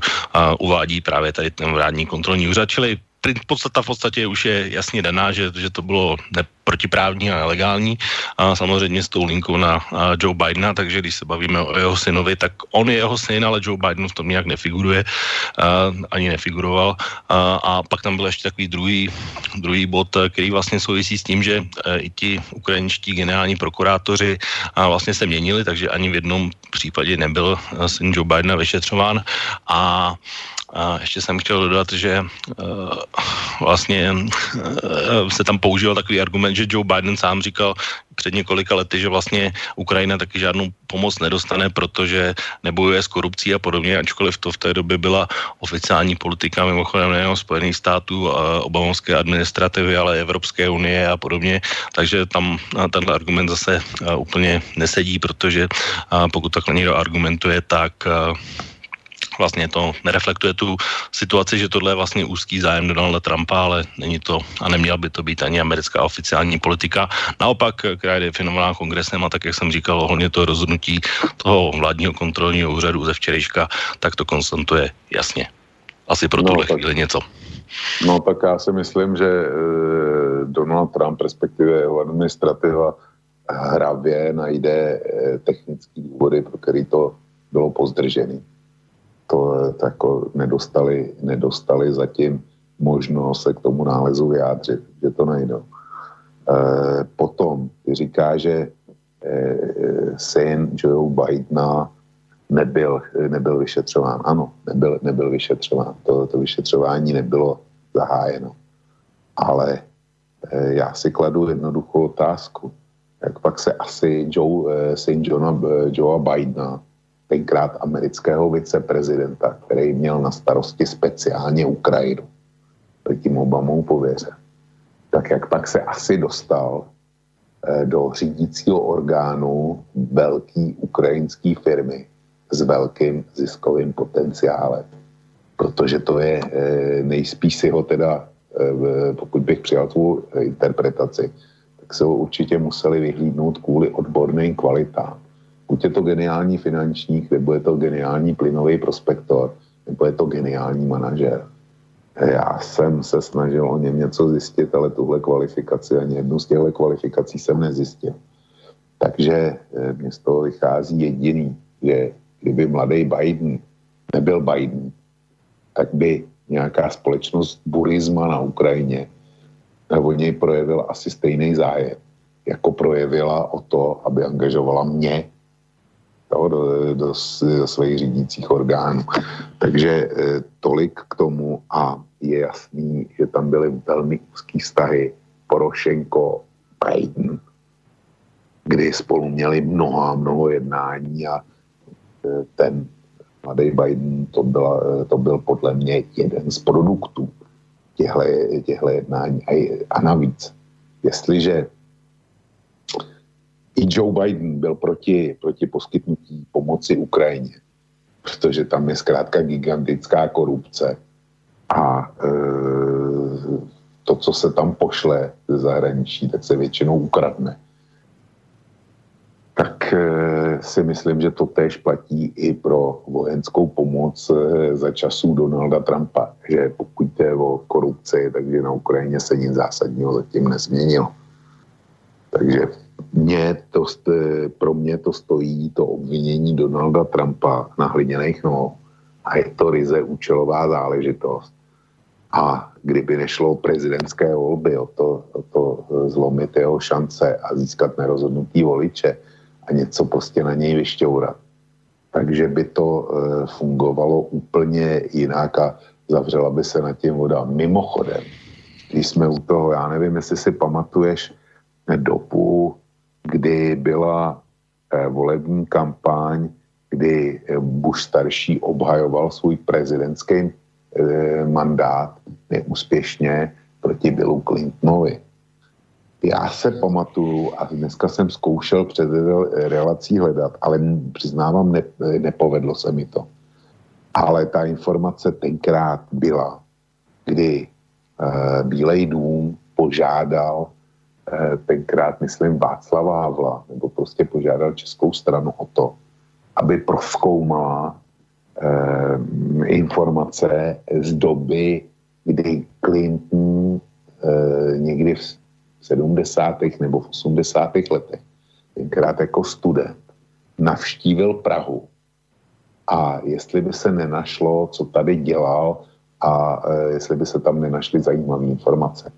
A tenkrát eh, Václav Havel a eh, česká vláda, a myslím si, že, že by o tom hodně věděl právě už vzpomenutý Aleksandr Vondra, tak eh, se snažila najít a snažila se vyhovět a tenkrát vyjádřili velkou lítost na ti, že přestože teda se snažili pomoct, tak Bush starší neobhájil e, Bílej dům. Jo, čili není to, není to nic nového. A ještě když jsme k té Ukrajině, jsme u té Ukrajiny, tak eh, pokud eh, oba dva si pamatujeme, že zatím jeden z mála eh, těch, který dostal speciální vyšetřovatel Robert Miller do eh, basy, tak byl, eh, tuším, že ten pán se jmenoval Manafort, jestli si dobře Paul Manafort. No, takhle, ono jich bylo no. víc, ono určitě bylo asi 8, No dobře, takže... ale tenhle, tenhle, se, tenhle e, se dostal do kriminálu proto, že ho obhaj, obžalovali, že provozoval daňový machinace ve prospěch ukrajinských občanů. A ty ukrajinští občané, to byly občané e, z okruhu tehdejšího prezidenta Janukoviče. Čili když šetřili Donalda Trumpa, tak se šetřilo na Ukrajině, tak jim tamnější prokuratura a tamnější vládní orgány šly na ruku a klidně jim poslali kompromitující materiály na spolupracovníky Donalda Trumpa. To, to se skutečně odehrávalo. A když vlastně o to tež, dejme tomu, dejme tomu, že o to, o to žádal Rudy Giuliani, dejme tomu, protože prokázáno to není, tak eh, je to... Na... to je, protože on sám o tom mluvil například v rozhovoru Dobře. pro New York Times. Dobře, tak, eh, tak jo, ale když o něco podobného velmi decentním způsobem žádá Rudy Giuliani, tak je to prostě špatně a je to důvod k sazení prezidenta. Tak no? já možná, já, No, já jenom ještě se zeptám na jednu takovou věc, která mě taky napadla, jak, jak jsem mluvil o té, protože jste se o tom bavili s Borískem. Uh, zeptám se tě, uh, protože vy jste se o, o Donaldu Trumpovi uh, bavili z hlediska iránské akce a generála Soleimányho. Uh, ty jsi tam říkal takovou věc, jako že jsi zklamán a podobně. Tak je to ještě tak, jako že uh, kdyby se postavil, nevím, Bernie Sanders proti Trumpovi, že by ještě tvůj hlas stále měl Donald Trump. Nebo no, když to já... položím jinak, Trump versus demokrat. No, tak versus kterýkoliv demokrat rozhodně ne. Já, kdyby si se dostal do archívu až eh, k tomu, kdy jsme s Boriskem měli relaci před uh, posledními prezidentskými volbami, uh, respektive před prvním kolem, tak uh, by se tam našel moji úvahu na téma, že kdybych si měl něco přát, tak do finále postoupí, postoupí Donald Trump proti Berniemu Sandersovi. No a teď je rok 2020, si... tam teď se to může opakovat teoreticky. No já myslím, já myslím, že nemůže, protože Berniemu Sandersovi je všem skoro 80 a vedle toho prodělal infarkt nedávno, byť se vrátil znova, znova na bitevní pole, což je obdivuhodný u toho pána. Já e, sám vím, jak, jak snadný s postupujícím věkem e, je e, držet Eh, držet prostě krok s dobou. Je to, je to opravdu čím dál tím horší. A obdivuju Bernieho Sanderse. A kdyby kandidoval Bernie Sanders proti, eh, proti Donaldu Trumpovi, tak eh, rozhodně budu držet palce Berniemu Sandersovi. Kdyby kandidoval John, Joe Biden, tak já dneska po tom, co předvedl Donald Trump, Eh, si řeknu, je to věc Američanů a eh, ať si to vyřídí mezi sebou. Jo. Ale jsou tam eh, kandidáti, například už zmíněná paní Warrenová, tak tam bych držel zcela jednoznačně palce Donaldu, Donaldu Trumpovi zase. Eh, jo, čili, čili je, to, je to o tom, kdo by za demokraty kandidoval. Já se, u mě to kdysi bylo naprosto jasný, že, jsem by, že bych byl, byl jsem český volič demokratů, amerických demokratů. Eh, tím je řečeno vše, hm, prostě držel jsem palce eh, kandidátům demokratů a nemohl jsem do toho nějak zasáhnout.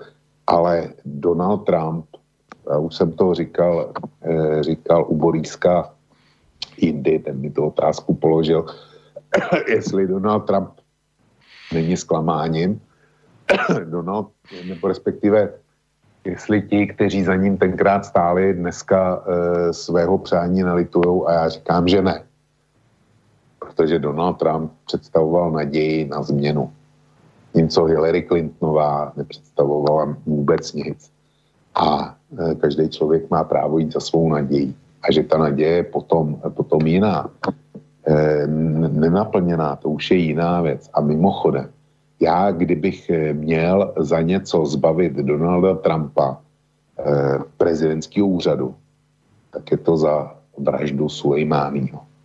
To s tou, to s tou Ukrajinou, to je naprostá banalita proti tomu, že si Amerika vzala právo být tím, kdo může zabíjet cizí státní představitele navíc na mírový misi, jenom kvůli eh, tomu, že se jim z nějakého důvodu nelíbí. A ukazuje se, že nešlo vůbec, eh, vůbec o to, že by onen Sulejmání eh, jako při, kon, připravoval konkrétní útok na čtyři americké ambasády. Eh, americký ministr eh, obrany, pokud vím, tak prohlásil, že žádný takový údaj nemá k dispozici. Tudíž to byl jenom, byla to čistá vražda, neopodstatněná čistá vražda, jenom kvůli tomu, aby Donald Trump ukázal, jaký je ostrý hoch a jak, jak eh, prostě je ten, ten nekompromisní šerif z těch e, amerických filmů, který nejdřív střílí a pak se ptá. Jo. Takže tohle byl akt e, mezinárodního terorismu. A jestli kvůli něčemu má být Donald Trump vyšetřován před oběma komorami amerického eh, kongresu. Tak je to přesně případ Sulejmání. No, posluchači relace Okénko a vědí, že já jsem tady pouštěl i názor třeba vojenského analytika Martina Kolera, který má úplně na, eh, jiný názor. Říká, že vražda Solimány byla naprosto legální v souladu s mezinárodním právem a Solimány nebyl nic jiného než hlava mezinárodních teroristů a jako takový dostal to, co si zasloužil, takže to je názor Martina Kolera. Ale já jsem o Bernie Sandersovi nemluvil náhodou, protože mám tady pro dnešní impeachmentové eh, téma připravené právě eh, názor Bernieho Sandersa, když byl dotázán před časem v, z jedné v demokratických debat v Ohio, jaké jsou motivace, anebo jestli nějaký důvod, proč by měl být Donald Trump odvolán, tak Bernie Sanders na to odpověděl takhle. Senator Sanders, do Democrats have any choice but to impeach President Trump? Please respond. No, they don't. Uh, in my judgment, Trump is the most corrupt president in history of this country. Uh, it's not just that he obstructed justice with the Mueller report. Uh, I think that the House will find him uh, guilty of worthy of impeachment because of the emoluments clause. This is a president who is enriching himself while using the Oval Office to do that, and that is outrageous. and I think in terms of the recent Ukrainian incident, the idea that we have a president of the United States who is prepared to hold back national security money to one of our allies in order to get dirt on a presidential candidate is beyond comprehension. So I look forward, by the way, not only to a speedy and expeditious impeachment process, but Mitch McConnell Thank has you. got to do the right thing and allow a free and fair trial in the Senate.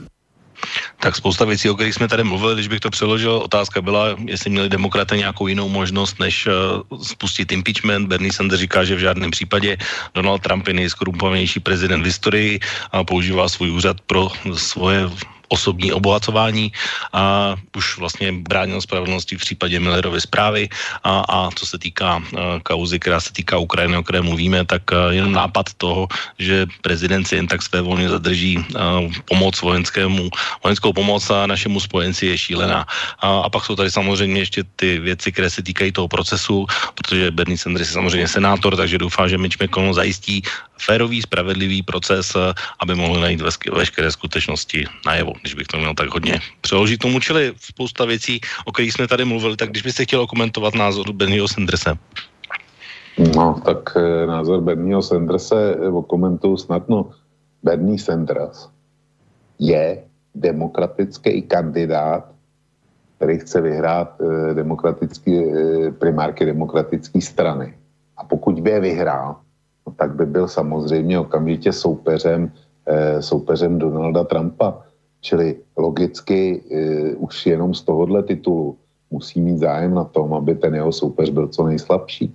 To, to jsou elementární počty. Já si nemyslím, že Bernie Sanders je intrikant, to nepodezřívám.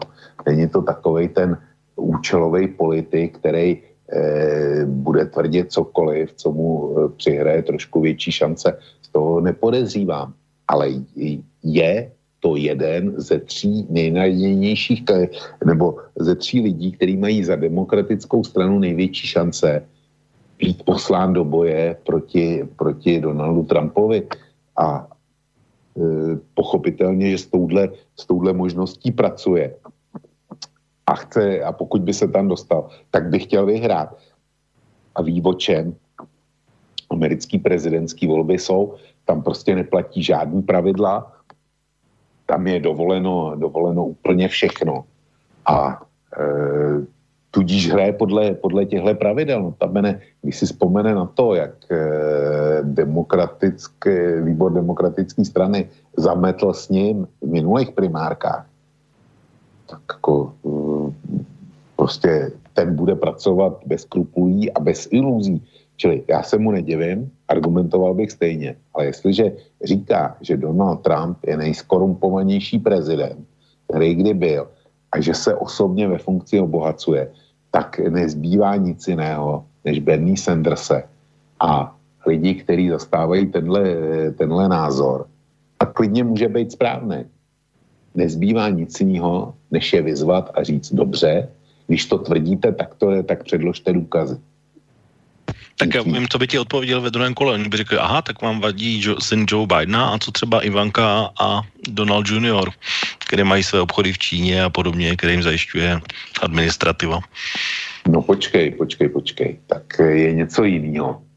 Jestli, jestli Ivanka měla svý módní značky a měla je ještě předtím, než se táta dostal do Bílého domu, a byl to obchodní pojem a, a ten její manžel, ten taky byl obchodně velmi zdatný, pokud jsem informován.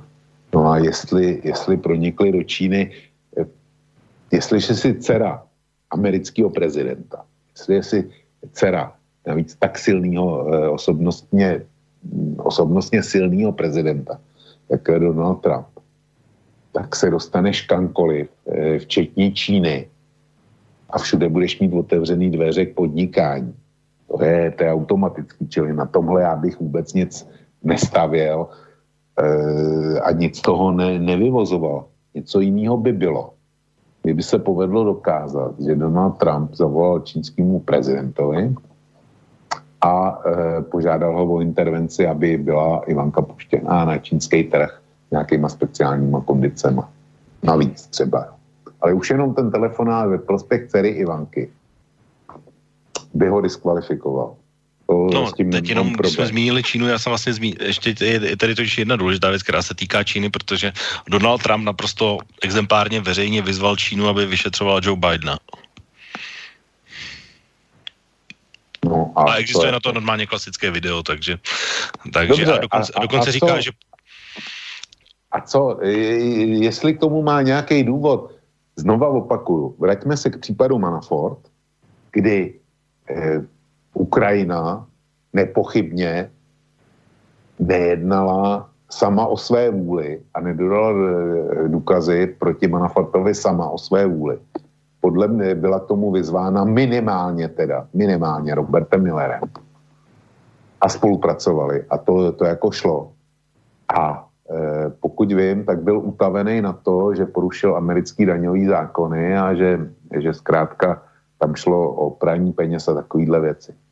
A Donald Trump, pokud vím, konstatoval, že chtěl, aby bylo objasněno, jestli Hunter Biden nepostupoval náhodou nějakým podobným, eh, podobným způsobem a že, že na to jako americký prezident má právo požadovat součinnost zahraničních, eh, zahraničních orgánů v boji proti, proti korupci. A e, v Americe, pokud jim platí velmi přísní protikorupční zákony, které například zakazují americkým firmám v zahraničí uplácet, jo, když, jde, když jde o kontrakty, tak v zahraničí e, jak si uplácet to je proto taky, proto taky byl nakonec odsouzený třeba Marek Dalík u nás, jo, na základě eh, nepřímých, eh, nepřímých dopadů těchto amerických protikorupčních zákonů, že se do toho namočilo eh, americký velvyslanectví ze svědectví před Českým soudem. Takže, takže ono to není tak jednoznačný. Demokrati samozřejmě to interpretují tak, že Donald Trump chtěl znemožnit Joe Bidena. A já tomu docela klidně věřím. Ale na druhou, na druhou stranu věřím i tomu, že Donald Trump eventuálně chtěl bojovat proti korupci, protože kdyby byl, kdyby byl e, dostal materiály na Joe Bidena, který by o té korupci svědčili, no tak by to byl boj proti korupci. To nemůžeš, e, není to, bí, nemáš bílou a černou variantu. Máš jednu variantu, která je šedivá. A záleží na tom, z kterého konce začneš. Jestli z toho, eh, které je, eh, kde budeš sbírat důvody proti Donaldu Trumpovi, anebo eh, z toho konce, který vypadá jako protikorupční boj. Tak já v této chvíli si můžu být nezávislým, ačkoliv si myslím, že uh, osobně si myslím, že po právní stránce je to celkem jasné jakoby z tohohle hlediska, protože ty zákony jsou opravdu přísné a tohle by si pro mě vlastně jakýkoliv politik dovolit neměl, tím spíš by si to neměl dovolit americký prezident. Uh, mimochodem prá, hlavní právní analytik Fox News, uh, soudce uh, Napolitáno dospěl ke stejnému závěru a, mnoho dalších právníků říká, že vlastně, když jsme se na to dívali čistě právně, tak je to naprosto jasný a důkazy jsou dostatečné, nesporné a není můj žádná debata, ale protože to rozhodnutí je v rukou politiků, tak to samozřejmě může dopadnout jinak. A my jsme se tady bavili o, o jedné věci, kterou si ty taky zmínila, to, že vlastně republikáni se snaží to celou tu kauzu zprovodit ze světa velmi rychle, a, ale je tady vlastně jedna věc, která je taky důležitá, kterou je důležité zmínit a to, že vlastně od té doby, co se konalo to slyšení ve, ve sněmovně, tak se objevily vlastně nové informace, které by, kdyby to bylo takhle rychle, tak byste vlastně nedostali, což bylo mimochodem, když by si chtěl někdo vědět, proč eh, se vlastně to měsíc drželo a, a ty dokumenty nepřišly i hned vlastně ze sněmovny, tak jak by někdo očekával, tak to bylo přesně kvůli tomu. A když jsme tady zmiňovali, že vlastně tady jsou zatím svědci, kteří to jakože neslyšeli z první ruky, no tak uh, logicky se nabízí, že by uh, vlastně měli tedy vypovídat minimálně min, pánové Pompeo, uh, Pence, Rudy Giuliani, Lev Parnas a, mnozí další. V podstatě by mohl vypovídat i Donald Trump. Problém je, že Donald Trump, respektive administrativa, zakázala komukoliv vypovídat. Tak tohle ty vnímáš jako v pořádku? Znovu opakuju, vrátíme se, vrátíme se k případu Byla Klitna, kdy vyšetřování bylo kvůli finančním záležitostem, kvůli nějakým, nějakým podvodům finanční skupiny eh, Whitewater. Tohle začal šetřit Kenneth Starr a nakonec se čelil Bill Clinton impeachmentu kvůli tomu, že nepřiznal intimní poměr eh, s Levinskou. To jsou, to jsou dvě věci, které spolu nesouvisí ani, ani s tím. Tam nepostaví žádný oslý můstek mezi tím. A přesto čel impeachmentu. No. A znovu opakuju, demokrati podle mě hrajou tu kartu, že chtějí dostat před e, komise, kde musí mluvit pod přísahou, tak chtějí dostat každýho, kdo měl někdy nějaký eh, nějaký eh, kontakt s Donaldem Trumpem a aby ho podrobili tvrdýmu výslechu s tím, že snad z něj něco vypadne, čeho se oni potom budou moc chytit a klidně to bude nová kauza, eh, nová kauza Levinská. Pokud, je, pokud se objeví tahle možnost, tak po ní sáhnou. Je to, není to nic jiného než politický boj, velmi nefér politický boj a já si, já si kladu otázku, proč si americk, eh, američtí vedoucí politici, což jsou kongresmeni z obou komor, neuvědomují, že za A tím velmi spochybňují eh, sami sebe, spochybňují zásady americké demokracie, kdy oni ty demokratické postupy využívají pouze za úzkým osobním nebo partajním zájmem. Americká ústava nebyla přece psána otci zákonodárci proto, aby si s ní zahrávali politikáři. Nemějme žádné, žádnou iluzi o tom, jak, jak vypadají američtí politici. Kdo chce mít eh, aspoň přibližnou představu, tak nechci na internetu stáhne pár dílů eh, dom, domečku z karet, nebo domu z karet.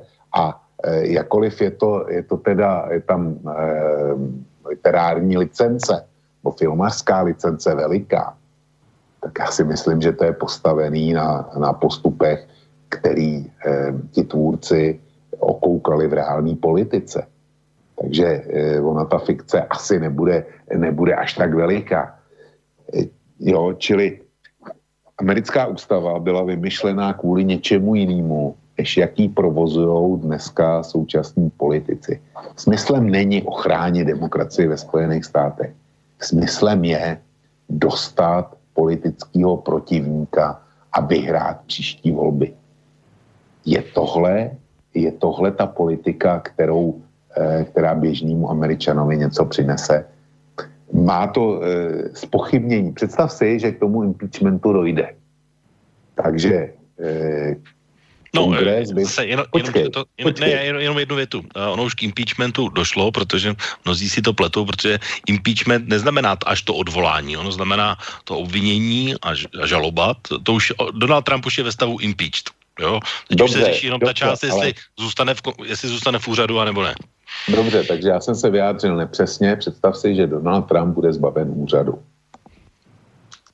Amerika před celým světem řekne, my jsme, nám vládl téměř čtyři roky prezident hář, hář a podvodník.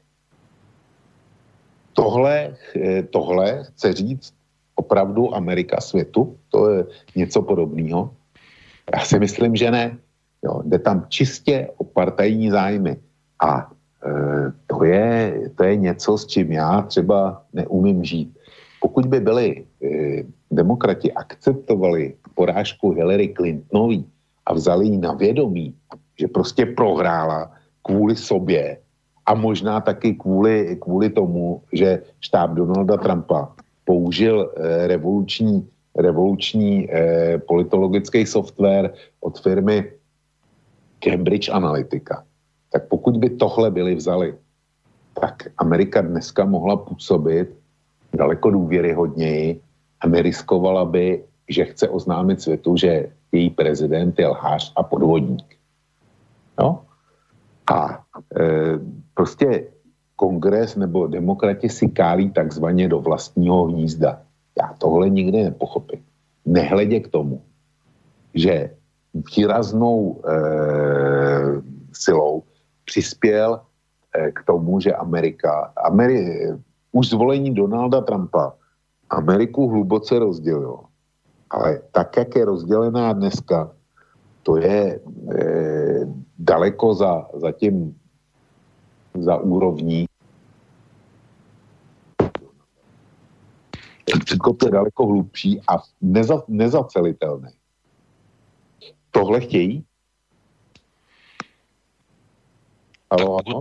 Ne, já jsem tady, a ono, tam jsem měl trošku krátký výpadek zvuku, takže já jsem uh, poslouchal, takže, takže rozdělená společnost samozřejmě je, to pořád takovým těm, že bychom vzali průměr, tak je to nějaký 43 pro Trumpa a 52 je proti Trumpovi, tak nějak to je takový setrvalý stav, takový dlouhodobý průměr, který se celkem nemění, uh, ale samozřejmě je to celo, národní průměr, který se samozřejmě liší stát od státu, ačkoliv jsou tady nějaké indicie, kterých jsme se třeba v okénku bavili ohledně guvernérských voleb a takových těch uh, voleb, které jsou vlastně jakoby ne toho uh, hlavního řádu a to, co sleduje asi každý, což jsou samozřejmě volby prezidenta, ale tady je taková nápověda, uh, tak jak to vlastně teď v tuhle chvíli uh, vypadá. Mám k tomu vlastně dvě otázky a hned k tomu, co si teď říkal uh, a řeknu ti jeden názor člověka, který asi bude znát, protože jste, jak jsi říkal, i zabývali vlastně v stranickými myšleno republikánskými primárkami před těmi volbami, to znamená senátora teda Kruze, který říká, že pokud uh, by vlastně jsme šli do důsledků, tak vlastně by mohl být v podstatě impeachmován každý uh, americký prezident, který byl dosud v úřadě. Co si o tom myslíš, o tomhle názoru?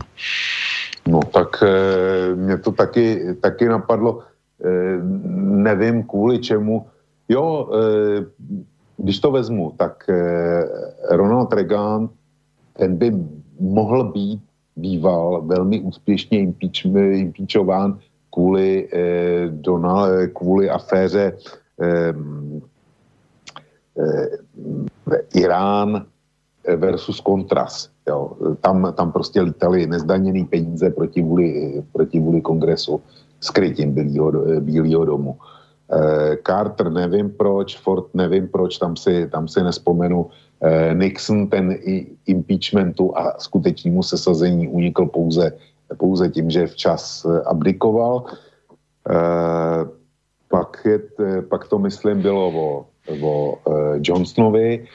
Johnson, pokud by se uplatňovaly dnešní měřítka, tak by neo, neobhájil eh, leckerý věci z větnamské války. Eh, například teda si myslím, že, že incident v tom Kingském zálivu pokud nebyl už za Kennedyho, teda tam, tam si nejsem jistý. A Kennedy, Kennedy by, by určitě byl skončil, eh, je, jestliže, jestliže eh, Clinton měl na krku Levinsko, tak eh, John F. K. ten by byl skončil kvůli ženám docela určitě. No, zejména teda pokud by, pokud by už tenkrát byla nějaká iniciativa typu mítů, tak Kennedy by neměl sebe menší šanci, toho by dneska ukřižovali. Eh, čili z mého hlediska je ten názor pravdivý a je, bude to platit spíš do budoucna, že každý z budoucích prezidentů ve Spojených státech bude muset žít s touhle hrozbou. Jak říkám, tu zbraň vytáhli republikáni, vytáhli na Clintona ze stejných důvodů jako dneska demokrati Mimochodem, mám tady pěkný citát. Jo. Podle agentury Reuters demokraté předstírali e, své argumenty při tom slyšení teďko před Senátem e, metodickým způsobem. Pomáhali si přitom obsáhlými prezentacemi s nespočtem úryvků ze svědeckých výpovědí, které zazněly na podzim e, ve sněmovně reprezentantů.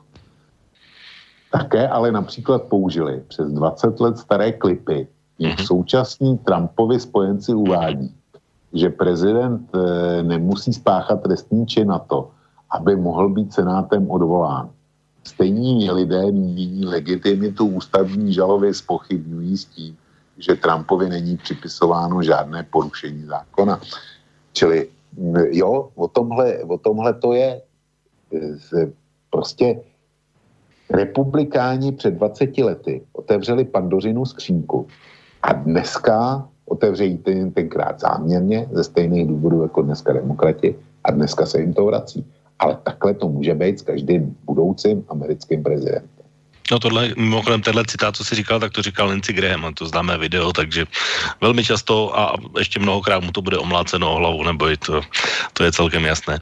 A pojďme to, tohle téma asi trochu uzavřít, protože hromadí se tady hlavně otázky na Vladimíra Putina, k tomu se dostaneme za chviličku, ale ještě teda to téma impeachmentu aspoň pro dnešek, protože výsledek, který asi budeme znát příští týden, a podle všeho, a ten očekávaný, tak logická otázka, která by to tak mohla symbolicky dneska uzavřít, je, jestli vlastně bude prezident Trump silnější nebo slabší nebo těžší k poražení, když to tedy přežije a ustojí? No, že to na něm nějaký stopy zanechá, to je, to je bez debaty. Jo.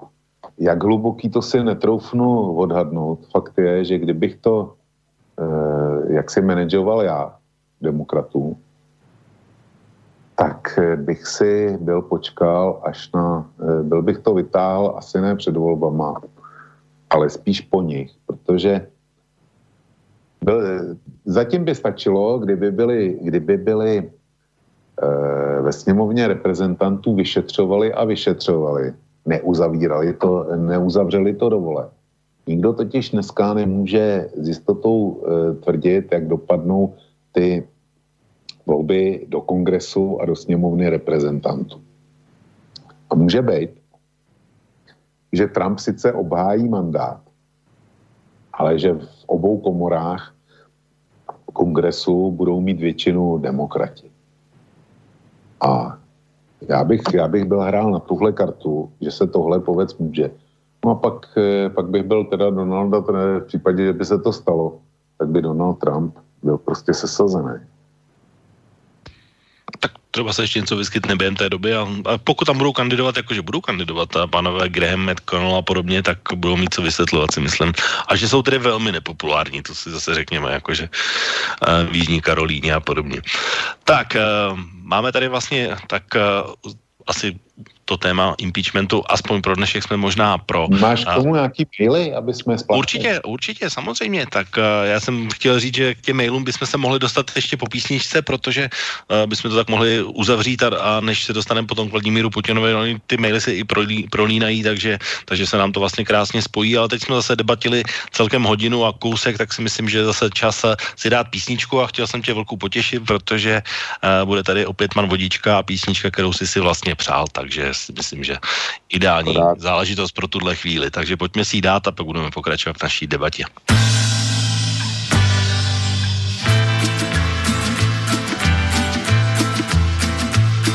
Tam někde v dálce oheň kvet a tak jsem k němu jel. Jen tak s chlapama posedět jsem zrovna tenkrát chtěl. Ten stařík s tváří vráščitou, jak dubovej kmen, vyprávěl pověst letitou o střelci jménem Shane. Byl to Shane, byl to Shane. Je v kraji klid, však bejval čas, kdy tu s bandou vlád.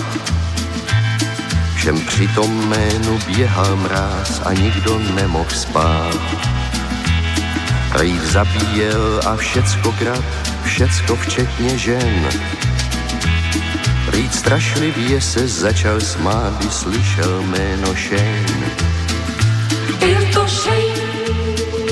Byl to Shane. Ten Shane to je zlý svědomí, lumpu jako rýt. I když je člověk jako my, líp se umí pít.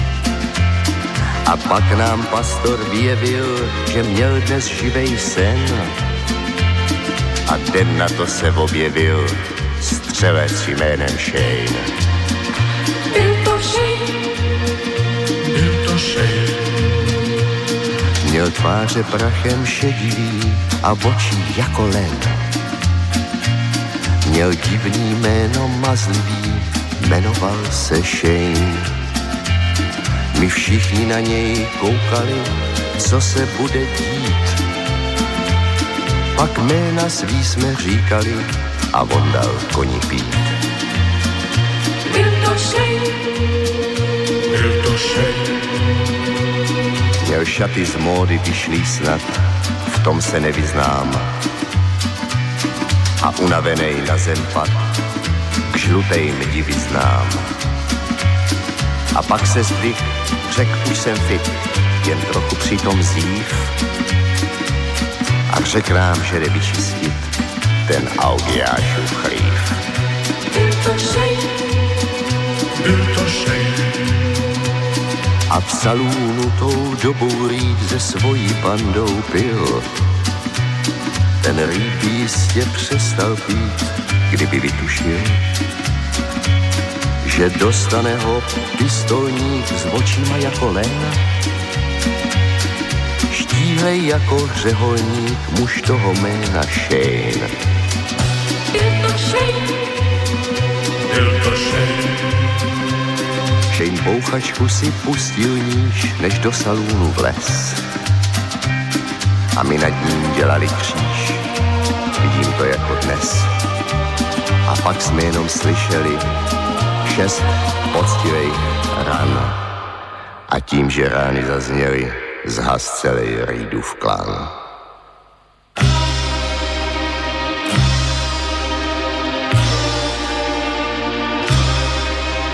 Shane vyšel ven, měl pevný krok a řekl, je hotovo. Však rudá krev mu barví bok, on měl v něm olovo. Pak řekl, že je čas odejít. Měl v očích chladnej cejn a v salonu byl mrtvej klid. On jmenoval se Shane.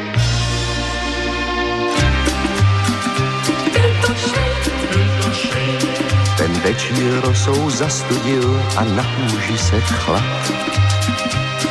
I já, ač jsem se nenudil, jsem řekl, že půjdu spát. My dali jsme si polochu, u stařích spí svůj sen.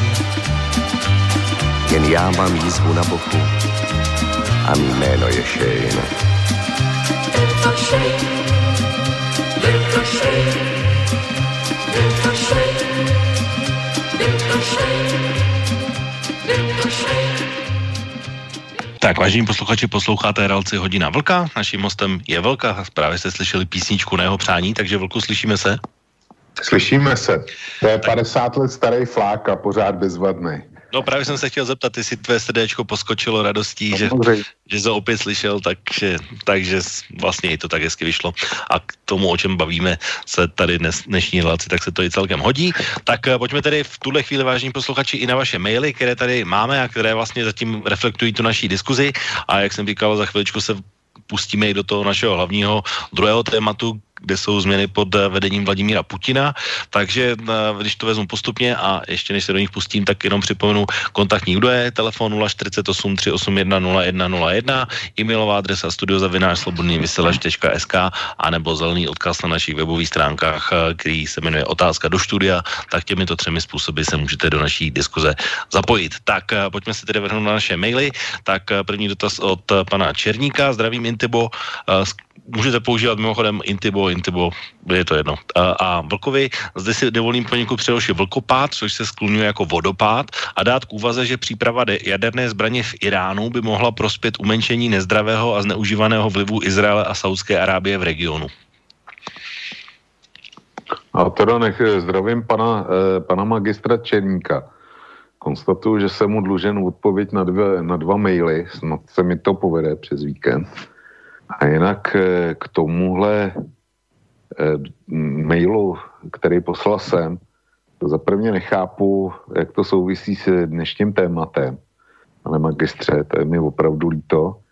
A za druhý, umenšení v umenšení nezdravého a zneužívaného vlivu Izraele, vlivu Izraele a Saudské Arábie v regionu. No, dát ale to ajatoláhům do ruky jadernou zbraň na umenšení izraelského vlivu v regionu, tak to je stejný jako eh, dejme tomu vyhubit preventivně nebo respektive dát někomu eh, do ruky kulomet, aby umenšil vliv souseda v ulici.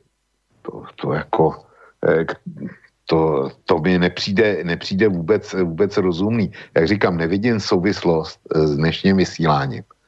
A buď se teda eh, radikálního islamismu bojíme, a pak bychom se měli bát e, sunického, který, který reprezentuje Saudská Arábie, to, toho těžkého vahabismu.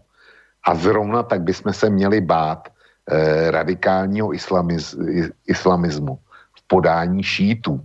A ten radikální islamismus pro mě představují iránští ajatoláhové. A za mě těmhle lidem do ruky e, nepatří žádná zbraň. A atomová už vůbec ne.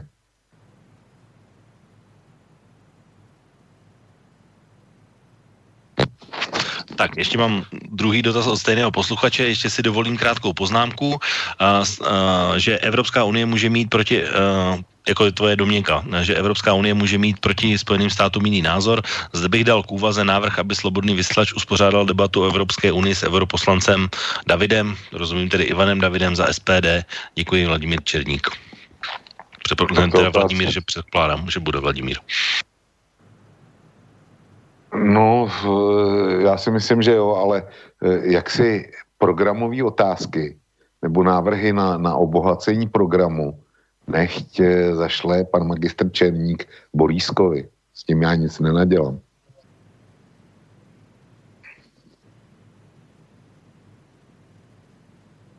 Uh, mám tady ještě další tedy e-mail od uh, Johnnyho. Velku nezdá se vám divné, že impeachment zkouší pouze demokraté. Je to jejich lacená politická zbraň a nikdy nevyšla. Clinton byl už jen výjimka, druh pomsty. Demokraté impeachují ve volebním roce prezidenta, když vědí, že nemají šanci na odvolání. To je voda na mlín republikánům a chvála Bohu. Tak já nevím, jak, jak přišel posluchač eh, na to, že tuhle zbraň používají pouze demokraté. Eh, Clinton podle, podle něj byla výjimka. Nicméně v celých dějinách eh, Spojených států je tohle teprve třetí pokus. Jeden z toho byl, byl demokratický, eh, nebo respektive jeden z toho byl republikánský a ten vůbec první se nepamatuju, eh, za jakou stranu byl prezident, už se to týkalo. Takže, eh, takže já nevím, kde posluchač došel k tomu, že je to demokratická zbraň.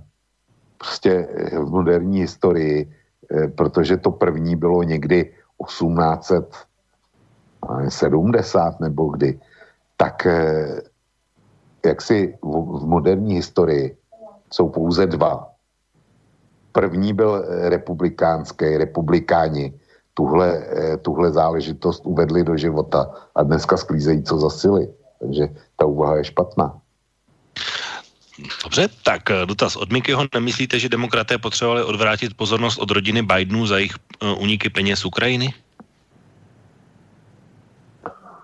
No, já si nemyslím, že, že demokrati potřebovali odvést pozornost od rodiny Bidenů, protože demokrati teprve vygenerují svého kandidáta, který ho postaví před, eh, proti Donaldu Trumpovi. A rozhodně to nemusí být eh, Joe Biden. Notabene eh, oslabení pozice Joea Bidena eh, nepochybně eh, s potěšením sledují ostatní eh, demokratičtí protikandidáti z primáre, který mají naději se do finále dostat. Takže i tuhle úvahu nepokládám za relevantní. Tak tohle by bylo docela zajímavý téma na rozebrání, jak se to projevuje v těch primárkách mimochodem.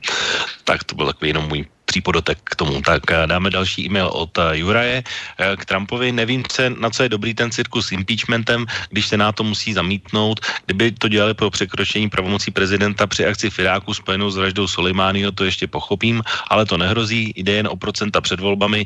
Více by se měli zabývat smlouvou Start 3 a její prodloužení, ale také uh, no zkrátka to, to už nerozumím tady konci. Tak ale ptá se Juraj, takže úplně jiné použití. Tak i ty jsi to vlastně zmiňoval před chviličkou. No já eh, eh, v podstatě říkáme oba dva to samé. Tak, ale ještě Juraj teda píše k naší debatě, kterou jsme měli v první hodině. Zdravím všechny v blízkosti. Uh, nejprve k tomu letišti možnost snaha Američanů, uh, snahu Američanů chápu uh, jako snahu přiblížit základnu k Rusku a má pro ně význam kromě jiného díky tomu, že v blízkosti je opravené letiště Přerov a vrtulníkáři v Prostějově. I našim odborníkům, myšleno na Slovensku, uh, jsem zdůvodňoval, proč by byla dobrá modernizace uh, kuchyně a také nákup starých amerických letadel F-16. My už jsme o tom mluvili. E, tohle je zatím chorobná představa Alexandra Vondry, ale e, požadavek z NATO neexistuje a požadavek ze Spojených států, pokud e, co je známo z veřejných zdrojů, tak neexistuje taky. Takže já bych z toho Američany vynechal. Jde o e, klasický český rektální alpinismus některých politiků. Tak ještě jeden e-mail od Johnnyho, který se týká z jedné z těch předchozích relací hodiny Vlka, které se týkaly generála Sulejmányho, takže uh, co na to Vlk končí ten dotaz a text toho je, že 3. ledna jsem psal, že pravděpodobně, že nějaká, uh, nějaké 737 hořel motor den přes sestřelením ukrajinského uh, letadla je a že stejný problém má, jenom to z Teheránu je limitně rovna nule.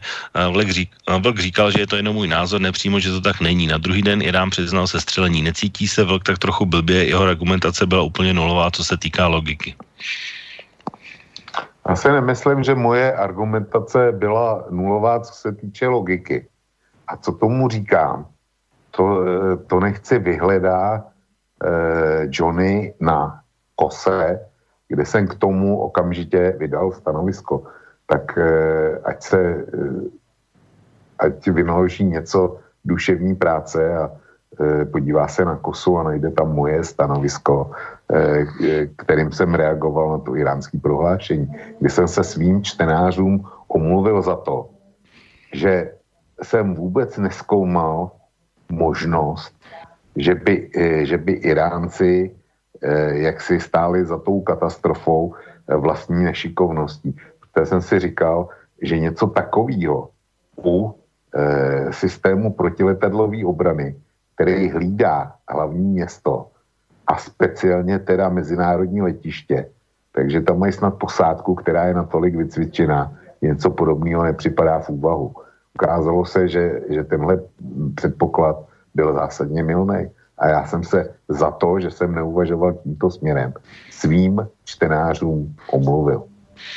Tak jenom k téhle kauze, tam ještě totiž několik neznámých, že se skutečně zdá, že, ty rakety ne, že ta raketa nebyla pouze jedna, ale že byly skutečně dvě. Byly dvě, no, byly. No a zatím stále ještě černé skřínky zůstávají někde v Teheránu a nebyly vydány Ukrajině, ač to původně nějak, nějakým způsobem uh, slíbeno bylo, tak ty myslíš, že nakonec dojde k nějakému potrestání vyníků? No, potrestání vyníků rozhodně dojde.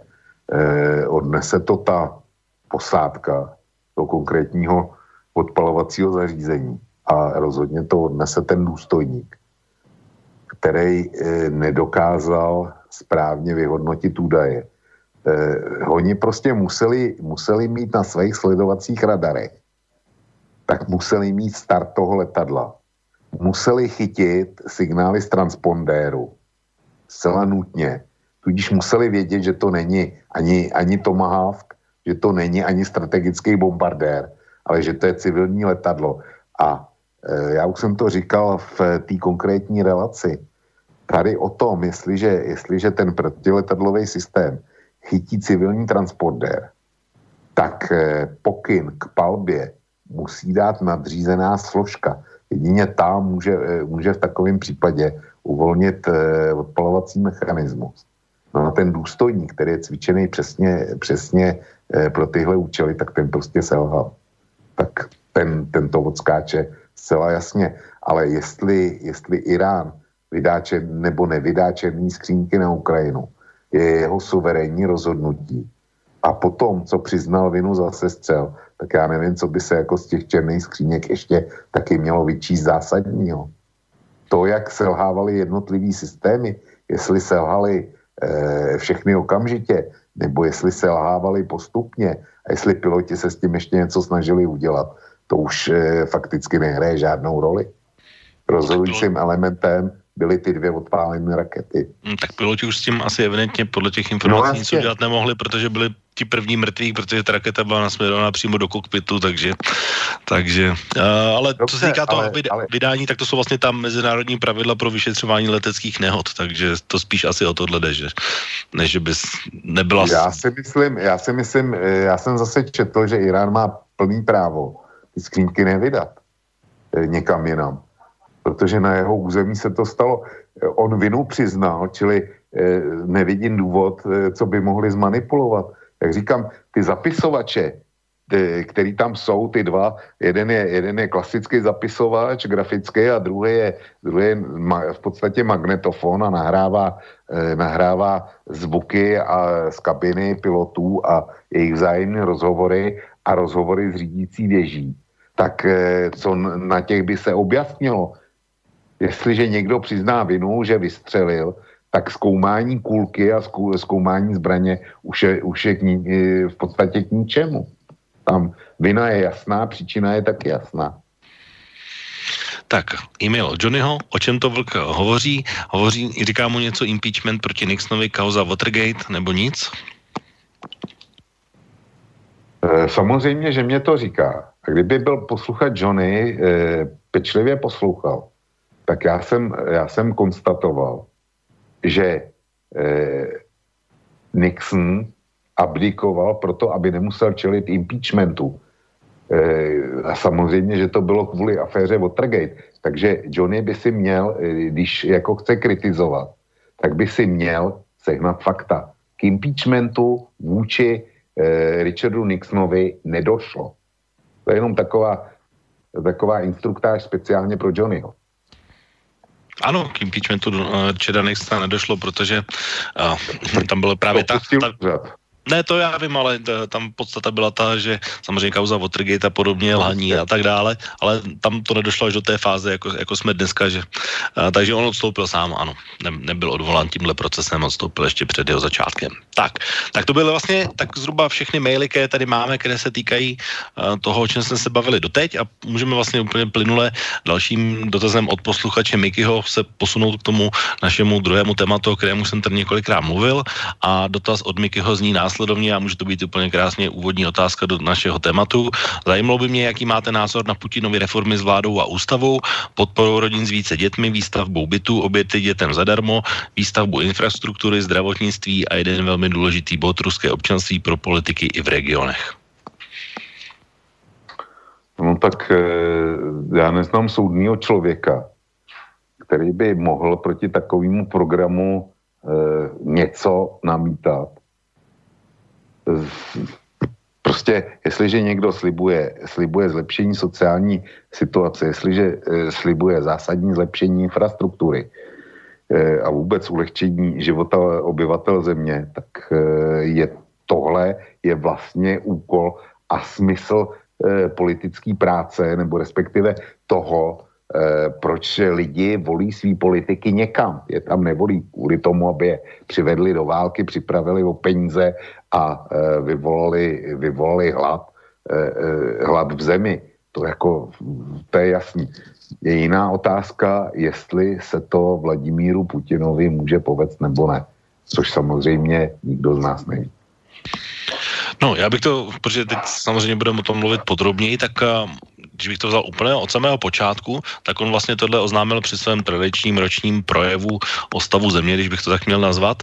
A bylo to vlastně jako velice zajímavé pozorovat, že vlastně v té první části toho projevu se tak jako nic nedělo, všichni tak jako sledovali a pak najednou, jako když udeří, tak vlastně to jakoby z ničeho nic vlastně jakoby padlo do éteru a mnozí ministři, včetně Litmy Medvěděva, se na to koukali velmi zvláštně, aspoň i podle těch záběrů to tam bylo celkem jasně vidět. Tak zeptám se tě velkou jinak, ty máš nějaký, nějaké vysvětlení pro, pro to, proč teď? No, těch vysvětlení po internetu koluje několik.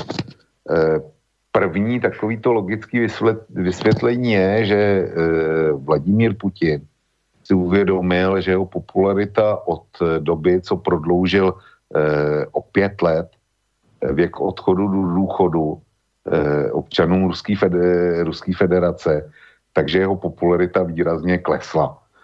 A to žádný politik nemá rád. A uvědomuje si taky, že život obyčejných lidí v Rusku asi nebude procházka růžovou záradou. A že by bylo záhodno s tím e, principiálně něco udělat. A nebo alespoň zvýšit svoji popularitu. To je, to je jeden z možných důvodů. Druhý důvod, který, který prezentují zejména v Čes, média v České republice, je, že e, to je ten mírnější, že Vladimír Putin Eh, připravuje Rusko na dobu, kdy mu skončí prezidentský mandát. Eh, že to je prostě už eh, příprava na dobu po Putinovi. Z mého hlediska ani tohle není špatně. Jestliže e, pracujeme s tím, že Rusko je, pokud jde o atomový arzenál, jedna ze dvou supervelmocí a je schopná asi tak sedmkrát zničit život na země kouli, tak eh, jestliže v takovým, jestliže by Putin připravoval zemi na dobu, kdy mu skončí prezidentský mandát, tak je to čin hodnej pochvaly, nikoli v pošklebování a e, dokonce i skandalizace. No a pak máme třetí e, verzi, toho, proč to Putin udělal. A to je záležitost, že se připravuje na dobu, kdy mu skončí prezidentský mandát, ale tak, aby si udržel moc. Prostě, že, že chce postoupit do jiné funkce, kterou e, může obsadit a kde dokonce může být opakovaně volen. A ta funkce, ta bude vybavená docela zajímavýma pravomocema. Eh, a eh, jak si je to podáváno speciálně na českých médiích jako Putinova prohnanost, arogance a já nevím, eh, neuchojená touha po, po výkonné moci. Takže nechci každý vybere, co uzná za vhodný a co mu konvenuje nejvíc. A to by to vychází z těchto tří variant? Já jako popravdě, já popravdě řečeno nevím ale e, mně prostě bude stačit, když to bude skutečně příprava na dobu po Putinovi, aby Rusko fungovalo e, i nadále jako jednotný stát e, a klidně jako silný a konsolidovaný stát. Protože e, uva, podívejme se na, na Rusko tak, jak existuje. Odložme to, že to je e, prisma, odložme to optický prisma že to je ten, ten nepřítel, ten, ten eh, nej, nejzlejší a nejhor, nejhorší hoch ve třídě, který ho ostatní eh, právem ignorujou, protože eh, je chce přepadnout, zmátit, okrást a nevím co všechno. Eh, Rusko dneska představuje 150 milionů obyvatel a eh, není, nebo respektive je velmi národnostně heterogenní ze všech evropských, ale vlastně světových států má největší muslimskou menšinu. Skutečně největší muslimskou menšinu. Ale nejen tu eh, těch, eh, ty, ob, má vedle toho, jak už jsem říkal, obrovský jaderný arzenál. A rozpad Ruska, tak jak si ho mnozí přejou, rozpad Ruska by znamenal mnoho věcí. Například to, že zažili jsme to při rozpadu Sovětského svazu a vlastně za Jelcina, kdy Rusko bylo na kolenou, tak najednou se začalo kšeftovat eh, s arzenálama eh, zbraní po sovětské armádě. A eh, šly taky eh, součástky nebo komponenty k výrobě atomových zbraní. Obchodovalo se dokonce i eh, s jaderným materiálem. A teď si představ, že by, že by se tohle všechno opakovalo v situaci, kdy Rusko má Eh, daleko modernější technologie. A ve světě, ve světě je spousta zájemců, kteří by ty technologie rádi koupili a spousta, spousta šílenců, kteří by se rádi dostali ke štěpnému materiálu, tak aby ho mohli použít. A chce někdo, skutečně na západě, eh, ke kterému nás počítám, chceme, aby se Rusko propadlo do chaosu. Chceme, aby se Rusko rozdělilo na x států nebo státečků, z níž každý bude mít atomový arzenál. A dneska, po tom, jak eh, dopadla Ukrajina, když se vzdal atomových zbraní, kdy se stala říčkou velmocí, tak eh, jak pravděpodobný je, že by republika Rusko B se vzdala atomových zbraní, když by tak neučinila republika Rusko C, Rusko E, Rusko G a pochopitelně třeba ani Rusko A. Eh, čili chceme mít místo, místo jedné ruský konsolidované vlády, eh, která už xkrát dokázala, že se svým arzenálem umí rozumným způsobem zacházet, tak chceme, aby se to rozpadlo na deset republik, eh, kde, který budou mít svý zájmy. Pochopitelně, že v takhle rozpadlý státy nebo státy vzniklý z rozpadu by neměly historické hranice, takže by tam docházelo jasně k, k třenicím. Bylo by to i na základě národnostních eh, okruhů. Chceme například, aby se osamostatnil Tatarstán, eh, který by byl eh, islámský, a chceme, aby ten Tatarstán měl atomový zbraně. Líbilo by se nám to. A zejména chceme na západě, aby na eh, to rozpadlý Rusko zareagovala Čína tak, že by uplatnila historický nároky na Sibiř a získala k té své obrovské dneska lidské síle, ekonomické síle, získala taky ještě to, co jí schází k tomu, aby to byla e, světová supervelmoc číslo jedna, že by se dostala k sibirským e, nerostným a ropným a plynovým zdrojům. Tohle jako by, měla, by, by měl být cíl e, naší politiky a naše přání. Čili jestliže e, Vladimír Putin postupuje s cílem připravit Rusko na skončení svého mandátu a na to, aby fungovalo jako silný stát, tak pro, z mého hlediska by to bylo jenom dobře. Hmm, no ale není to, tam spíše ten časový faktor, protože jeho mandát nekončí teď, jako že by končil v nějaké dohledné době, až v roce 2024. To je jeden aspekt. A druhý aspekt je, že vlastně celá ta změna má proběhnout celkem relativně rychle, protože a, jednak její před 14 dní nikdo neočekával, teď už vlastně to prošlo, a, celý ten návrh už je sepsaný, prošlo Ruskou dumou, včera ho jednomyslně schválila a, a další kolo má být v podstatě, řekněme, dokonce zhruba v polovině dubna, a kdyby se to mělo projednávat už jakoby vlastně ke schválení, tak eh, je tady vlastně nějaký důvod ke spěchu, že vlastně čtyři roky už před tím skončením toho mandátu tohle nastává. To ukáže až praxe, ale e, radši, radši dřív než pozdě. Hmm. No první oběť za tenhle návrh, když se budeme bavit o těch změnách, vyústil v konec premiéra Dmitrije Medvěděva, to znamená jeho vlastně dlouholetého a téměř nerozlučného parťáka v politické kariéře. Tak ty vnímáš jeho konec jako konec politické kariéry, rozchod vzájemný, nebo to je jenom tak, že vlastně teď už se nepopulární premiér dal jakoby na stranu a posunul se na nějaké jiné místo, kde sice ještě nějakou dobu třeba případně bude a nějakým způsobem fungovat, ale na jejich vztahu to nic nezmění. No tak eh, já si myslím, že eh, se účtuje s Dmitriem Medvěděvem příliš brzo, že je to účet bez hostinského a já bych si počkal na to, jak to s ním dopadne. Pokud vím, tak byl e, jmenován e, místo předsedou e, Rady obrany, nebo prostě toho orgánu, který my známe jako Rada obrany státu. a vzhledem eh, k tomu, jak je ruský politický systém nastavený, tak já si myslím, že to je eh, v leckerém ohledu významnější funkce než eh, funkce premiéra. Protože je to to nejužší grémium, kde se řeší bezpečnostní otázky Ruska, nastavuje jeho zahraniční politika.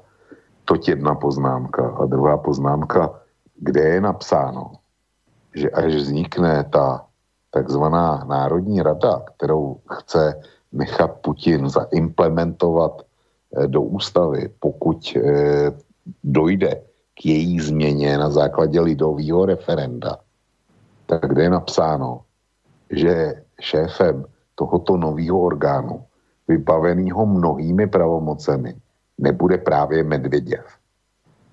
To je, to je jedna možnost. A druhá možnost je, že to takzvané e, uklizení Medvěděva z té první palební linie, v které jako, jako předseda vlády byl, a on skutečně nebyl, nebyl nějak zvlášť populární v poslední době, protože e, vlastně to byla vláda, která, e, která přijala to, e, ten důchodový zákon a prodloužila o pět let odchodu důchodu.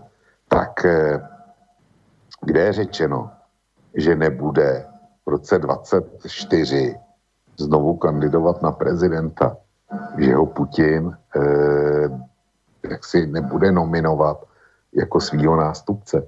Já si myslím, že tohle dneska se s tou tak, eh, tak obrovsky malou znalostí věcí a znalostí ruského zákulisí vůbec nemůžeme vyloučit. Hmm.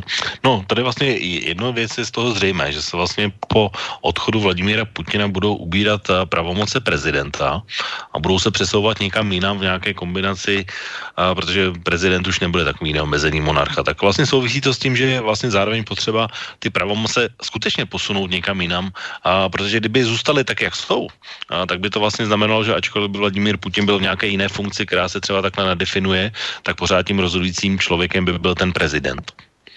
No, a dokonce v některých případech už vlastně prezident ani nebude moct dělat ta svá rozhodnutí ne, uh, vlastně nezávisle a podle svého rozhodnutí, ale bude k tomu potřeba například uh, souhlas Dumy.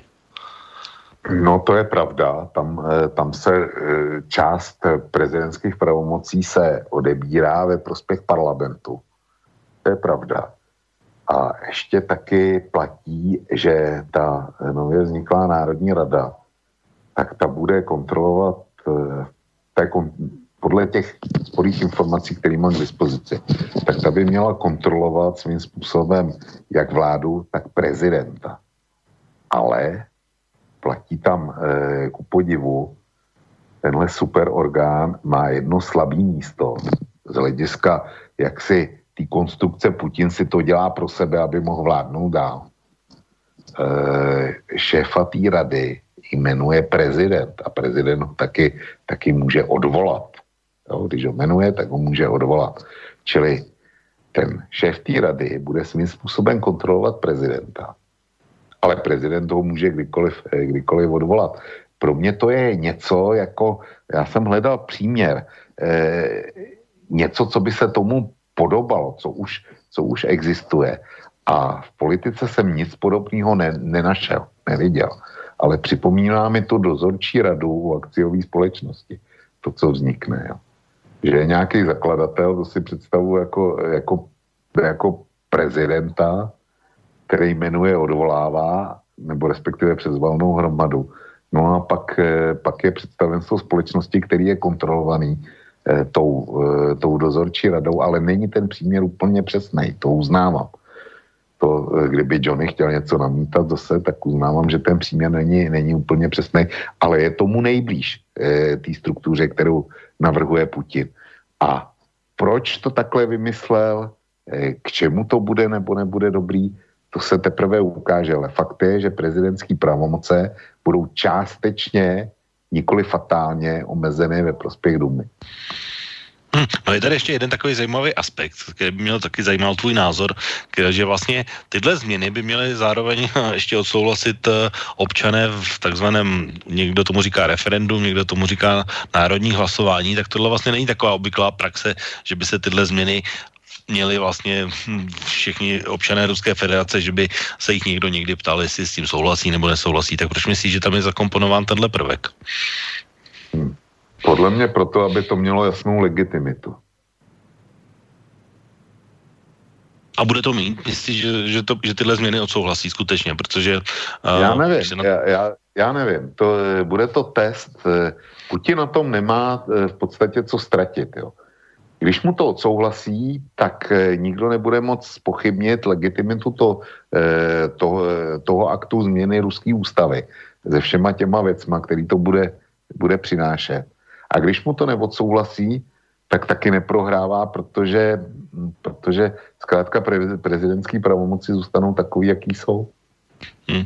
No, e, tady vlastně ta ruská opozice už samozřejmě bubne velmi na, na poplach a, a tvrdí vlastně tak, jak si říkal, ty tři různé varianty, že to je vlastně jenom takové, takový ústavní převrat, který v podstatě má ten stávající vliv a rozložení sil vlastně zabetonovat v podstatě a tím, že tam jsou sice věci, které by určité, a to byl vlastně ten úplně původní dotaz Mikyho, k tomu jsme se ještě úplně nedostali, že tam jsou vlastně věci, které jako jsou v pořádku, ale pak jsou tam vlastně ty mocenské a tím, že to bude vlastně zabalené v jedné otázce, jestli s tím souhlasíte en blok, tak jak jsou, tak eh, vlastně se jakoby s těmi dobrými věcmi třeba i tohle skutečně může stát uh, realitou že se vlastně jenom, když to řeknu, figurky přehodí do jiných pozic, ale vlastně stejný vliv zůstane.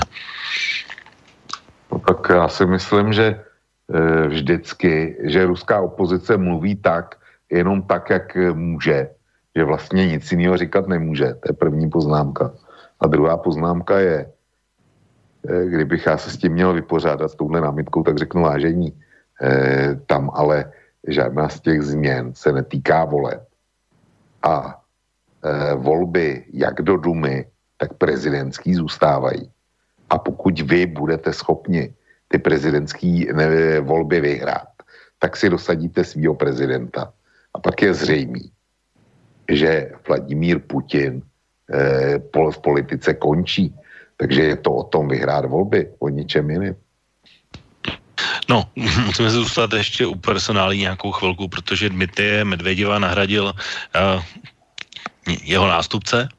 A ty znáš jeho jméno, respektive slyšel jsi tohle jméno někdy předtím? Pana ne, neslyšel. Neslyšel a e, pokud vím, tak nebyl uveden e, ani mezi 150 nejvlivnějšími Rusy e, v loňském roce. Nicméně e, zajímal jsem se o něj a našel jsem článek, který popisuje jeho kariéru. A on vlastně se, se dostal e, do moskevský strakovky, to znamená do úřadu premiéra, tak se dostal z pozice šéfa ruského finančního úřadu. A já, podle mě to je technokrat. A podle toho, co jsem četl, tak eh, on dal z rozvrácený ruský finanční zprávy vytvořil velmi akceschopný orgán. Já už jsem zapomněl, kolikrát zvedl v Rusku výběr daně. Jo, jak, jak u fyzických, tak především u právnických osob. A ty čísla, ty byly, ty byly opravdu impozantní. A zdá se, že to je takovej, eh, že to je technokrat, administrátor a tý sorty, který Rusko podle mýho názoru potřebuje jako sůl. Vem si Rusko a vem si řadu skandálů, eh, nebo respektive řadu malérů, kterýma eh, ta země neustále prochází. Od obrovských požárů, eh, kde je spousta obětí, od výbuchu muničních skladišť armády, od různých leteckých katastrof, od všelijakého nepořádku, který evidentně teda chodu ruského státu a jeho veřejné zprávy panuje. Jo. E, Rusko potřebuje zcela nutně kvalitního administrátora a mně se zdá, že e, pan Mišustin, že, že by takovým člověkem mohl být na základě výkonnosti, kterou prokázal e, v čele ruského finančního úřadu. Hmm, ale ukázalo by tohle jméno třeba nějaký směr, kam to vlastně jako povede? A nebo je to jenom vlastně to, co jsi říkal, že to je takový ten technokrat, který třeba politiku vůbec neřeší a je, je rád, že se vlastně dostal třeba na tuhle pozici a bude vlastně, když to řeknu hodně vulgárně, dělat to, co mu řeknou a prostě to bude dělat. No, já nevím, jestli, jestli bude dělat to co, mu, to, co mu řeknou, jestli tohle je přesně to, co Putin od něj čeká.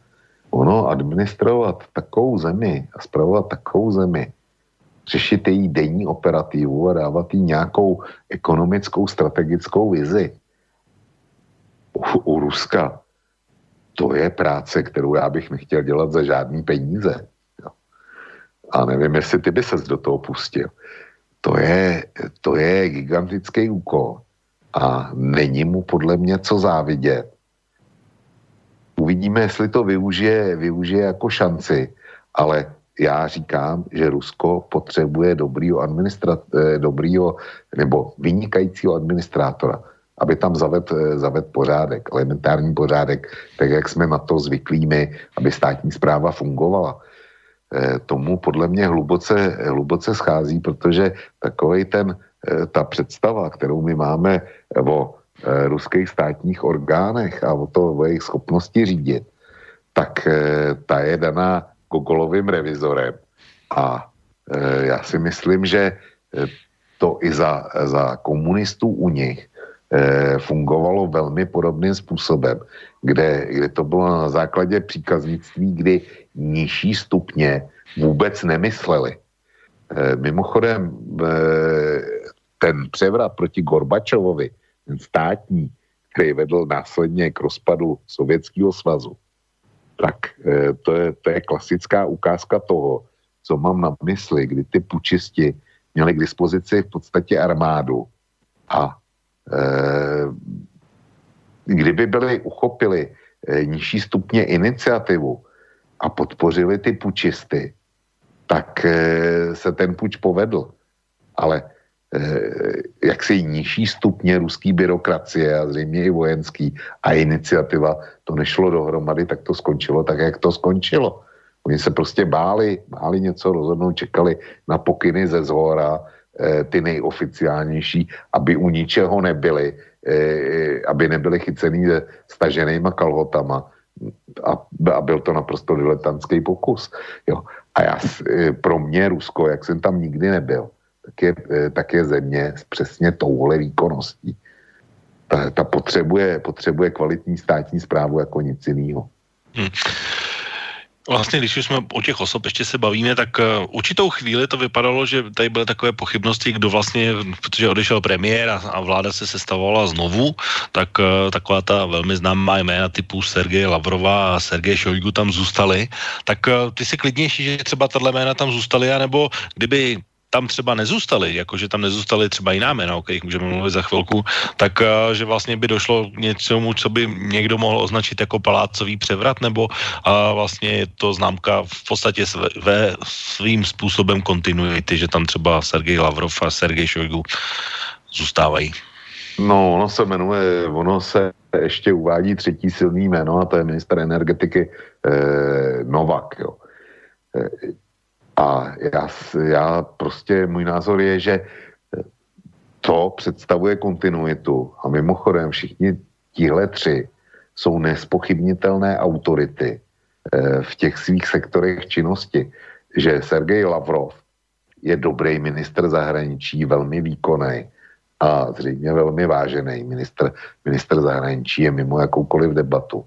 Sergej Šojgu dostal ruskou armádu na úplně jiný kvalitativní stupeň, než byla před ním. Eh, když vypukla eh, válka s Gruzí, která nevypukla tím, že by 37. armáda byla nastoupila na Gruzii, ale, ale vypukla proto, že Gruzie napadla, napadla eh, Osety, kde 37. armáda byla se souhlasem Gruzie, jako, jako takzvané, představovala tam nárazníkovou armádu, která měla sloužit asi tak jako, jako jednotky OSN modrý přilby na golandských výšinách na hranicí mezi Sýrií a, a Izraelem. Tak e, 37. armáda v téhle gruzínské kampani, přestože Gruzinci prohráli, ale prohráli velmi rychle, tak nepředvedla podle, eh, podle západních studií vůbec dobrý výkon. Eh, bylo to, eh, to bylo docela trapný vystoupení. Pak přišel Sergej Šojgu a udělal z ruské armády úplně jiný ozbrojený sbor. Takže o jeho kvalitách taky nelze pochybovat. A Aleksandr Novak je, je mm, prostě někdo, kdo energetice, respektive pro, těžbě a prodejům energetických úlovodíků a jejich, e, jejich dodávek na relevantní trhy velmi, velmi rozumí. Takže pro mě to je kontinuita. Já, se, já si říkám zaplať pámu. No ale jsou ty jiná tři jména, která řeknu tady, tak která už tam nejsou, která vlastně v svým způsobem to vlastně mohlo být dobře, protože uh, skončil vlastně vicepremiér Mutko, který byl známý svým dopingovým skandálem a byl to přece olympijského výboru v té, v té době, uh, minister kultury Medinský, což je takový přepisovač historie a pak velmi zajímavá ministrině zdravotnictví, která prosazovala velmi zajímavou v vozovkách racionalizaci zdravotní péče, takže, takže zase tato jména skončila, ale je to vlastně takové přirozené z toho hlediska, že nějaká jména zůstala, nějaká pokračují, takže uh, tyhle jména ti třeba asi nevadí, předpokládám, že už tam nejsou. No tak eh, popravdě řečeno, já až na Mutka jsem, eh, jsem ty dvě další nikdy nezaznamenal. Jo, kdo je ruský minister kultury nebo zdravotnictví, jsem opravdu netušil. A srovnej si význam těch, těch ministerstev. Říkáš kultura, zdravotnictví a já jsem uváděl, uváděl zahraničí, obranu a energetiku. A mimochodem zůstal taky minister financí. Jo. To, je, to je další záležitost, eh, o který, mm, která je eh, která, která má vypovídaj, vypovídací schopnost. Takže eh, ty jména, že, že tihle tři nezůstali, tak nezůstali. No. To, zde ruský zdravotnictví asi taky bude kapitola sama pro sebe, čili Nepochybně. Vůbec, no, takže když se tam vymění ministrině, navíc ještě e, s velice zajímavými nápady, tak e, to podle mě je dobře, spíš dobře, než, než nemusíme, abych se nad tím podivoval. Nemusíme chodit daleko, stačí se podívat třeba na české ministry zdravotnictví, že? Ty měl taky velmi zajímavé nápady svého času. No, samozřejmě. Tak pojďme o těch personálních věcí ke, ke dvěma věcem minimálně, které si myslím, že bychom taky měli zmínit, protože jeden, na jeden z nich se ptal Miky a to je vlastně ten bod, že uh, nominantem uh, v těch funkcích můžou být pouze občané Ruské federace a musí mít uh, trvalý pobyt na území Ruska po dobu minimálně 25 let. Tak co si myslíš o tomhle opatření, když to takhle nazvu? Tak je to, podle mě to je vnitřní záležitost Ruské federace a koho chtějí pověřit výkonem vládních funkcí, je, je jejich svrchovaná věc a e, kdyby ta zásada byla aplikována u nás v České republice, tak já bych s tím žádný velký problém osobně neměl. Hmm. E, to by by to vadilo? A jestli, hmm. jestli by ti to vadilo, tak, e, tak bych chtěl slyšet proč. Tak uh, uvažuji jenom náhlas první jméno, tak asi Andrej Babiš by nemohl být uh, premiér. Počkej, počkej, to, to, to, to ne, protože jistě protože by, by tady platila, ne, jistě by tady platila eh, kontinuita občanství s eh, Československem. To si myslím, že by obstálo. Jo. A druhý jméno, který mi okamžitě teď napadá, taky, že Ivan Mikloš se svého času snažil být někde ministrem na Ukrajině, tak tam by to asi nefungovalo, ale my jsme vlastně nikdy neměli přece takovýhle problém, že bychom řešili, že bychom měli někoho úplně cizího. Nebo ty si pamatuješ na nějaký jméno, který by vlastně v této kategorii nefung- ne, jako který by neprošlo tímhle sítem? No, já si pamatuju, že kdysi byla navrhována Medlin Albrightová na e, budoucí prezidentku České republiky, a vedle toho e, Jiří Dinsbír mladší, tak má, tak má vedle českého taky americký státní občanství. Takže možná, že Jiří Dinsbír by z nějakého důvodu neprošel tímhle testem, nevím. E, je to politik, s kterým já, já osobně žádný problém nemám. E, nicméně možná, že by tím testem neprošel, ale říkám, já, kdyby to bylo v České republice, tak by mi to osobně nevadilo. A ty si taky neuved, neuved eh, důvod, proč by to tak nemělo být. No tak já upřímně řečeno ani doteď jsem jako nad tím nepřemýšlel, protože, jak říkám, úplně na první dobrou mě nenapadá vůbec žádné jméno, které by tím sítem neprošlo, takže mě ani nenapadlo, že by to nějak mohlo být jinak, že bychom tenhle problém nějakým způsobem řešili, ale uvádí se, že to je údajně kvůli tomu, aby se tam nemohli dát nějaký, nějaký, když to řeknu úplně extrémně, protože Rusko je samozřejmě jiná velmoc a když si to představím, že by jsme třeba fotbaloví fanoušci, tak si řekněme, že uh, Roman Abramovič jako majitel Chelsea má trvalý pobyt někde v Británii, tak pak by se rozhodl nějakým způsobem vrátit a chtěl by být ministrem, tak by nemohl, protože by vlastně tuhle, tak nějaký jaký oligarcha, to mě napadá tak jako na první, na první dobrou, že by vlastně tímhle sítem nemohl projít. V ruském no, případě, no. ale, ale my třeba takovéhle lidi třeba nemáme. No mě napadlo, napadlo jiné jméno a to je Chodorkovský například, jo. A jestli někdo e, teďko namítne virtuálně, že je to zákon proti oligarchům, e, který utekli z Ruska, ale přesto e, si podrželi nějaký vliv a samozřejmě, že mají peníze, tak jo, proč ne? Ale já taky nejsem, nejsem zastáncem toho, když přijde takzvaně v úvozovkách nějaký chytrý ze zahraničí, a začne nám vykládat, jak to tady máme dělat. Jo, a přitom, přitom daně platil někde jinde.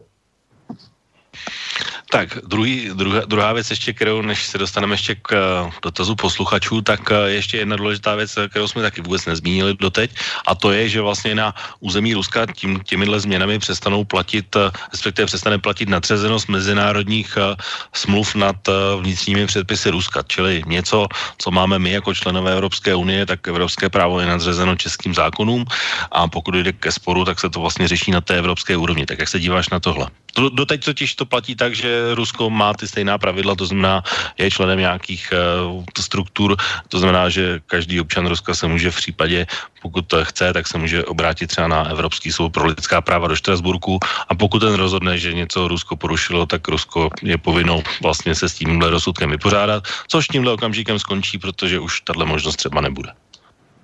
No, tak eh, já bych řekl, že Rusové přecházejí na americký standard bylo to v poslední nebo předposlední hodině vlka, kdy Borisek eh, začal eh, v úvodu konstatoval, jak to mají američani s Mezinárodním trestním tribunálem v Hágu například. Takže ve Spojených, jestliže to budeme kritizovat v Rusku, a určitě ta kritika přijde, tak bychom měli tež kritizovat ve Spojených státech. Tak, takže tohle jsou vlastně takové novinky, ono jich je ještě samozřejmě víc, eh, ale eh, chceš ještě tady, nebo takhle, napadá ti ještě něco, co jsme třeba nezmínili, že by bylo třeba zmínit? Z toho Já si myslím, že, že jsme řekli všechno to důležité, který bylo. Dobrá, tak pojďme A, se do... Že posluchači, eh, jak si nám eh, to, co jsme opomněli, tak to určitě bude v jejich mailech. Tak eh, E-maily tady máme od uh, Mikyho, takže uh, při poslechu hodiny velká sledují krasobruslení na ČT Sport a při vyhlášení ruských vítězů uh, dnes odpoledne i při vyhlášení opět Rusů na prvních třech místech teď večer. V obou případech byla ukončena relace přesně v momentě, kdyby se měla hrát ruská hymna vítězům. Šanci mají zítra být opět na prvních třech místech i ženy, tak jsem zvědav, jestli, se bude, jestli bude přenos znovu ukončen bez ruské hymny. Já teda nejsem fanoušek krasobruslení, takže opravdu netuším, ale vím, že nějak ty krasobruslaři skutečně vyhrávají, takže to je taková věc, která úplně nesouvisí s tím, o čem jsme mluvili, ale dotaz posluchače to je. To dotaz posluchače, ale e, místo toho, aby ho adresoval řediteli České televize, tak ho adresuje k nám. Ale my s tím, Miky, opravdu nemůžeme nic udělat. Tak a teď eh, musíme pořádat ještě dva dotazy od Johnnyho. Tak eh, myslí si Vlk, že Čína obsazuje Rusko nebo se ho snaží obsadit vojensky? Dneska už i v tom Rusku samotné mluví, eh, že riziko je čínská populace, jinak řečeno, ruská Sibiř je už dnes na Číňany a spíš dříve nebo později bude i tak čínská. Rozpad Ruska, zvlášť co se týká jaderných zbraní, dokud bude kontrolován, já nevidím tragicky, ne, že bych jim to přál, nebo Čína je podle mě mnohem větší riziko dlouhodobě, ale Číňané Sibiř obsahují, rá, obsazují reálně tak či tak. No, tak já jsem zaznamenal podobné informace, eh, že Rusové nebo ruský stát umožňuje nebo umožňoval, eh, jak si, aby na ruský půdě hospodařili čínští rolníci. Eh, kauzy s kácením sibirských lesů čínskými společnostmi, ty jsou dostatečně známý a Rusku ten problém eh, evidentně to v obsazení Sibiře hrozí a oni si to uvědomují. A to, že Západ tlačí do čínský náruče, to je, to je tragédie pro Rusko, ale tragédie taky pro Západ. A bohužel ta ruská demografie, ta není jenom 150 milionů obyvatel versus 1,5 eh, miliardy obyvatel. Ta je i o tom, že na Sibiři, jestli čísla, který mám eh, v hlavě, eh, jsou správný, tak říká, že na celé Sibiři žije 6 až 8 milionů obyvatel. No a když si to člověk Eh, dá do poměru s Čínou, tak eh, kam by ta Čína si tak měla expandovat a co by měla chtít jinýho než, než ruskou Sibiř. No, je to tak. A vy jste o tom mluvili, já si to pamatuju, že v té relaci s Boriskem určitě o tom byla řeč, takže, takže slyšel jsem to o tebe už několikrát, ano. Tak, teďko otázka vlastně na tebe, jestli Vlk může říct, jestli si koupil ty akcie Deutsche Bank, jako, jako si říkal už dříve. Já teda ne, ale Vlk nevím, mohl by na tom, mohl na tom vydělat, tak mě zajímá, tehdy říkal, že si to rozmyslí. Rozmýšlím si to pořád. Eh, zrovna dneska jsem na ně, na ně koukal a udělali 2,15%, pokud vím. A, a říkal jsem si, jestli už jsem po nich neměl sáhnout. Eh, protože Deutsche Bank rozhodně nikdo padnout nenechá.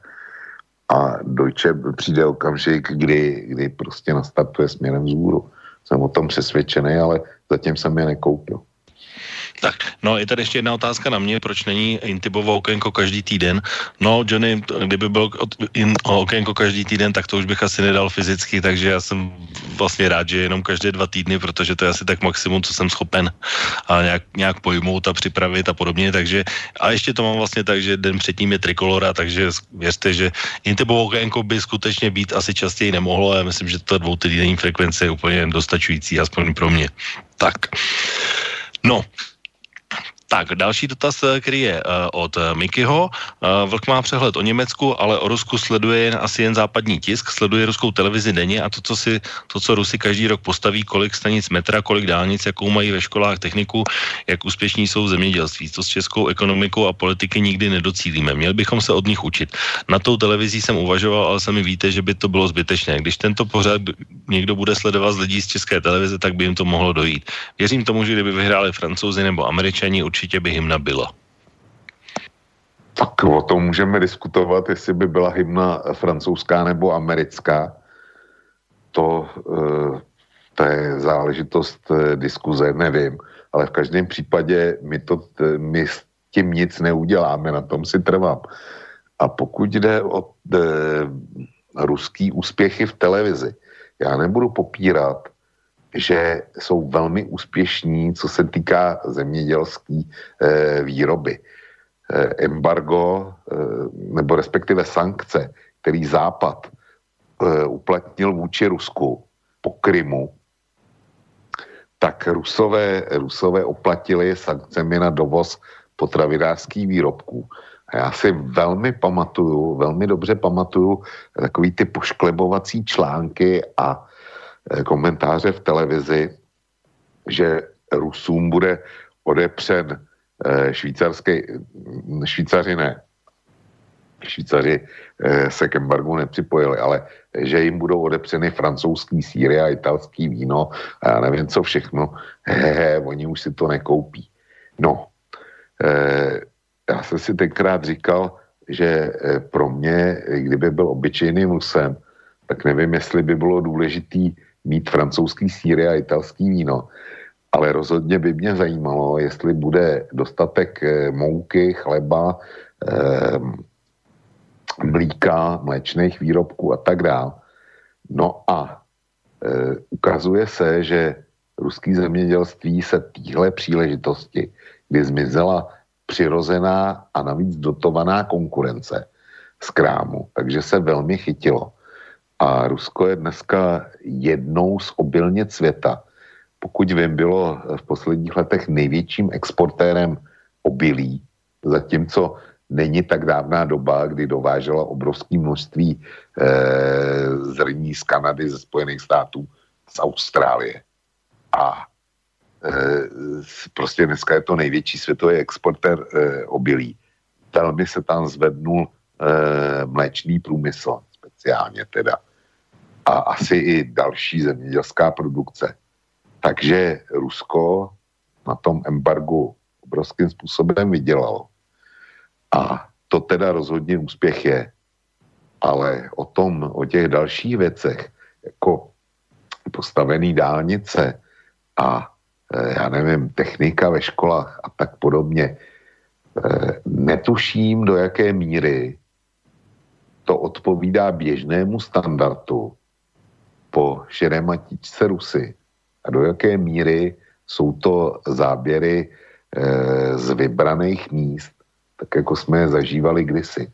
Já netvrdím, že tomu tak musí být, ale byl bych velmi opatrný e, v posuzování Ruska celý šíři s tím, co mi ukazuje moskevská televize.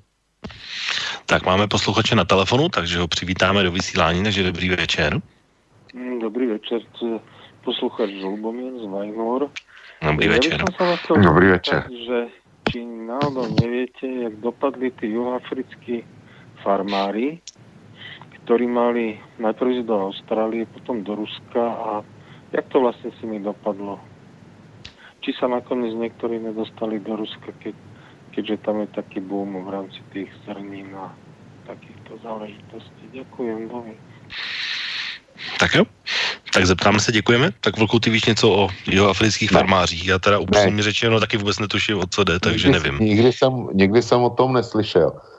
Ale nepřišlo by mi vůbec divný, kdyby bílí eh, eh, jeho africký farmáři po zkušenostech, který, který udělali a dělají pořád, jak si se svými eh, černými spoluobčany, jak si e, nekoukali na to, aby změnili zemi, zemi svýho působení.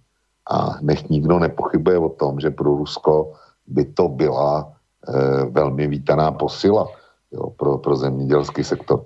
Já jsem viděl reportáž s největším producentem mléka v Ruské federaci. A to nebyl Rus, to byl, to byl Němec, který nechal svůj statek v Německu já nevím, jestli ho svěřil synovi a zavětřil šanci v Rusku. A dneska je největším producentem mléka v celé Ruské federaci. Jo, čili on tam tenhle, eh, tenhle americký sen, to opravdu existuje. Tak eh, já jsem tady asi si, tím, že jsme zmínili tu Sibiř a podobně, tak jsme rozpoutali se debatu, že dotazy jsou skutečně jeden za druhým, tak uh, pojďme na to. Uh, Johnny, uh, právě o tom mluvím, proč se Rusko bracíčkuje s Čínou, když jim Čína v principu jde po krku, proč dává Rusko takovou alianci s Čínou, to si to neuvědomují, že jejich, uh, že jejich Rusko bude obsazeno ne Evropany, ale Čínou? No a s kým, s kým asi tak má Rusko vytvářet alianci, když Západ e, proti Rusku uplatňuje sankce a místo toho aby se, aby se pokusil Rusko dostat, dostat na svou stranu. Eh, nechce Johnny z eh, důvěru obrátí na Bílej dům nebo na sídlo Evropské unie v Bruselu. S tím, proč to dělají. Rusko nemá dneska jinou volbu pod sankcema. Tak eh, dotaz od Williama. Obsazení Sibiře Číňany je asi tak reálné jako obsazení Mongolska Číňany. Sibiř, Sibiř je těžko obyvatelné území. Rusové si postavili nový kosmodrom ve Vostočnom, pár kilometrů od hranic s Čínou. Myslím si, že to mluví za vše ohledně obsazování Sibiře Číňany. S pozdravem William. No, eh, já jsem kdysi viděl článek, který čerpal, čerpal z čínských podkladů a kde Číňani dokazovali na starých mapách čínských císařství, že mají historický nárok na Sibiř a že to byly jejich území. A já dost dobře nevím, co chce eh, William říct eh, tím poukazem na eh, podmínky života na Sibiři. Prostě na Sibiři žijou lidi, je jasný, že tam jsou obrovský zdroje nerostných surovin, obrovský zdroje energetických úlovodíků. To všechno Čína, čínský průmysl a čínská ekonomika nutně potřebuje. A jestliže mám miliardu a půl Číňanů k dispozici, tak eh, to by bylo, abych nenašel 100 milionů, dejme tomu, občanů, který bych nějakým způsobem přesvědčil, aby tu Sibiř šli exploatovat. A to, že tam, to, že tam Rusové postavili nový kosmodrom, vůbec nic neznamená. Hranice se prostě mění. Já jsem jako malý kluk udělal velmi zajímavou zkušenost, kterou si e, pamatuju do dneška, kdy vyšel velmi pěkný atlas světa, táta ho koupil. A já jsem s údive, já jsem e, si v tom velmi listoval, protože mě to zajímalo a e, velmi jsem se z toho těšil. A za pár let jsem zjistil, vlivem e, rozpadu koloniální soustavy tenkrát e, a vznikem nových států, zejména v Africe, jsem zjistil, že ten krásný atlas, který se mi tak líbil, můžu vzít a vyhodit, protože z valní části neplatí. A nechce William podívá na to, jak se změnila mapa Evropy od roku 1990, což je e, velice krátká historická doba. Takže Eh, jak si spekulovat o tom, nebo, eh, nebo respektive spochybňovat o tom, že Čína by mohla obsadit Sibiř a že by se hranice mohly změnit. Protože zkrátka bude vojensky daleko silnější než například Rusko. Ekonomicky už je daleko silnější dneska. A e, lidský potenciál je jedna ku deseti. Čili e, je to jenom o tom, kdy Čína bude dostatečně vojensky silná nic víc. Hmm, přesně na to se ptá Johnny. A co si myslí Vlk tak všeobecně ohledně čínsko-ruských vztahů a, a zda, kdy a zda vůbec si Rus, Rusové uvědomí, že jsou spíš evropští a ne čínští, ale Kreml zřejmě bude muset změnit maníry. Problém je, že Rus je jako člověk, a jsme všichni stejní, ale jde o to, že když si Rusy uvědomí, že Čína je vyžírá a později sežere. Zvlášť té jmenované Sibiři. Děkuji, Johnny. No tak eh, Johnny chci ujistit, že Rusové si to uvědomují a uvědomují si to dávno. A jestli Putin má někde e, s něčím problém, tak má problém e, právě, právě v tom ohledu, že část ruských elit na něj velmi tlačí e, kvůli Číně. Nicméně pragmaticky Rusku dneska pod sankcema nezbývá nic jiného, než se o Čínu opřít, protože s přes Čínu dostává technologie, který, jsou, eh, který Západ embarguje tak dále. A ta poznámka, že Rusko musí změnit chování, já nevidím důvod, eh, jaký chování by Rusko mělo, mělo změnit. Jako Johnny si tady eh, by měl, by měl sledovat úplně jiný kanály, než například oficiální český mainstream. Velmi, velmi by mu to prospělo, protože Eh, narážet třeba na Krym, znamená automaticky se ptát na Kosovo, eh, Severní Kypr nebo Grenadu. Předpokládám, že o, těch, eh, o, tě, o těchto třech pojmech Johnny slyšel. No, poslední e-mail, který tady je, tak je jako na mě vlastně od Mikyho, tak já mu děkuji za zpětnou vazbu, když to řeknu takhle, ale dneska Antibovo okénko nemělo být a bude až příští týden, jako bylo minulý týden, takže uh, překvapení bylo spíše na vaší straně, ale dneska okénko opravdu nemělo být a bude až skutečně příští týden. A tohle je vlku poslední e-mail, který byl do dnešní relace hodina vlka. No tak máme půl dvanáctý pryč, tak eh, jak si jsem rád, že jsme vypořádali a že eh, ta relace končí protože byla to eh, doopravdy, jak jsem psal v uboutáce, eh, těžká improvizace ze všech stran, i od tebe, protože si musel narychlo dělat přípravu. Takže eh, snad se posluchači dneska nenudili, dělali jsme, co jsme mohli, podali jsme svůj v tomto okamžiku nejlepší výkon. Já ti děkuji za moderování, děkuji do Kotelny za technickou podporu tomu, kdo, kdo to tam pro nás řídí a e, tobě i posluchačům přeju pěkný a příjemný víkend. Takže, takže to byl provozatel portálu Kosa Vlk. A vážení posluchači, takže loučím se samozřejmě jak s ním, tak s vámi. Loučím se s vámi i s, vlastně pro tento týden a uslyšíme se příští týden jak v relaci Okénko, tak v relaci Trikora i s Vlkem. Děkuji samozřejmě do Kotelny za podporu a za výbornou hudební složku a opět u relace Hodina Vlka se můžete těšit za týden a se mnou tedy, jak jsem říkal, také příští týden a ve čtvrtek a v pátek před touto relací. Takže přeji vám příjemný zbytek dnešního večera, příjemný zbytek víkendu a dobrou noc. Táto relácia vznikla za podpory dobrovoľných príspevkov našich poslucháčov. I ty sa k ním môžeš pridať. Viac informácií nájdeš na www.slobodnyvysielac.sk Ďakujeme.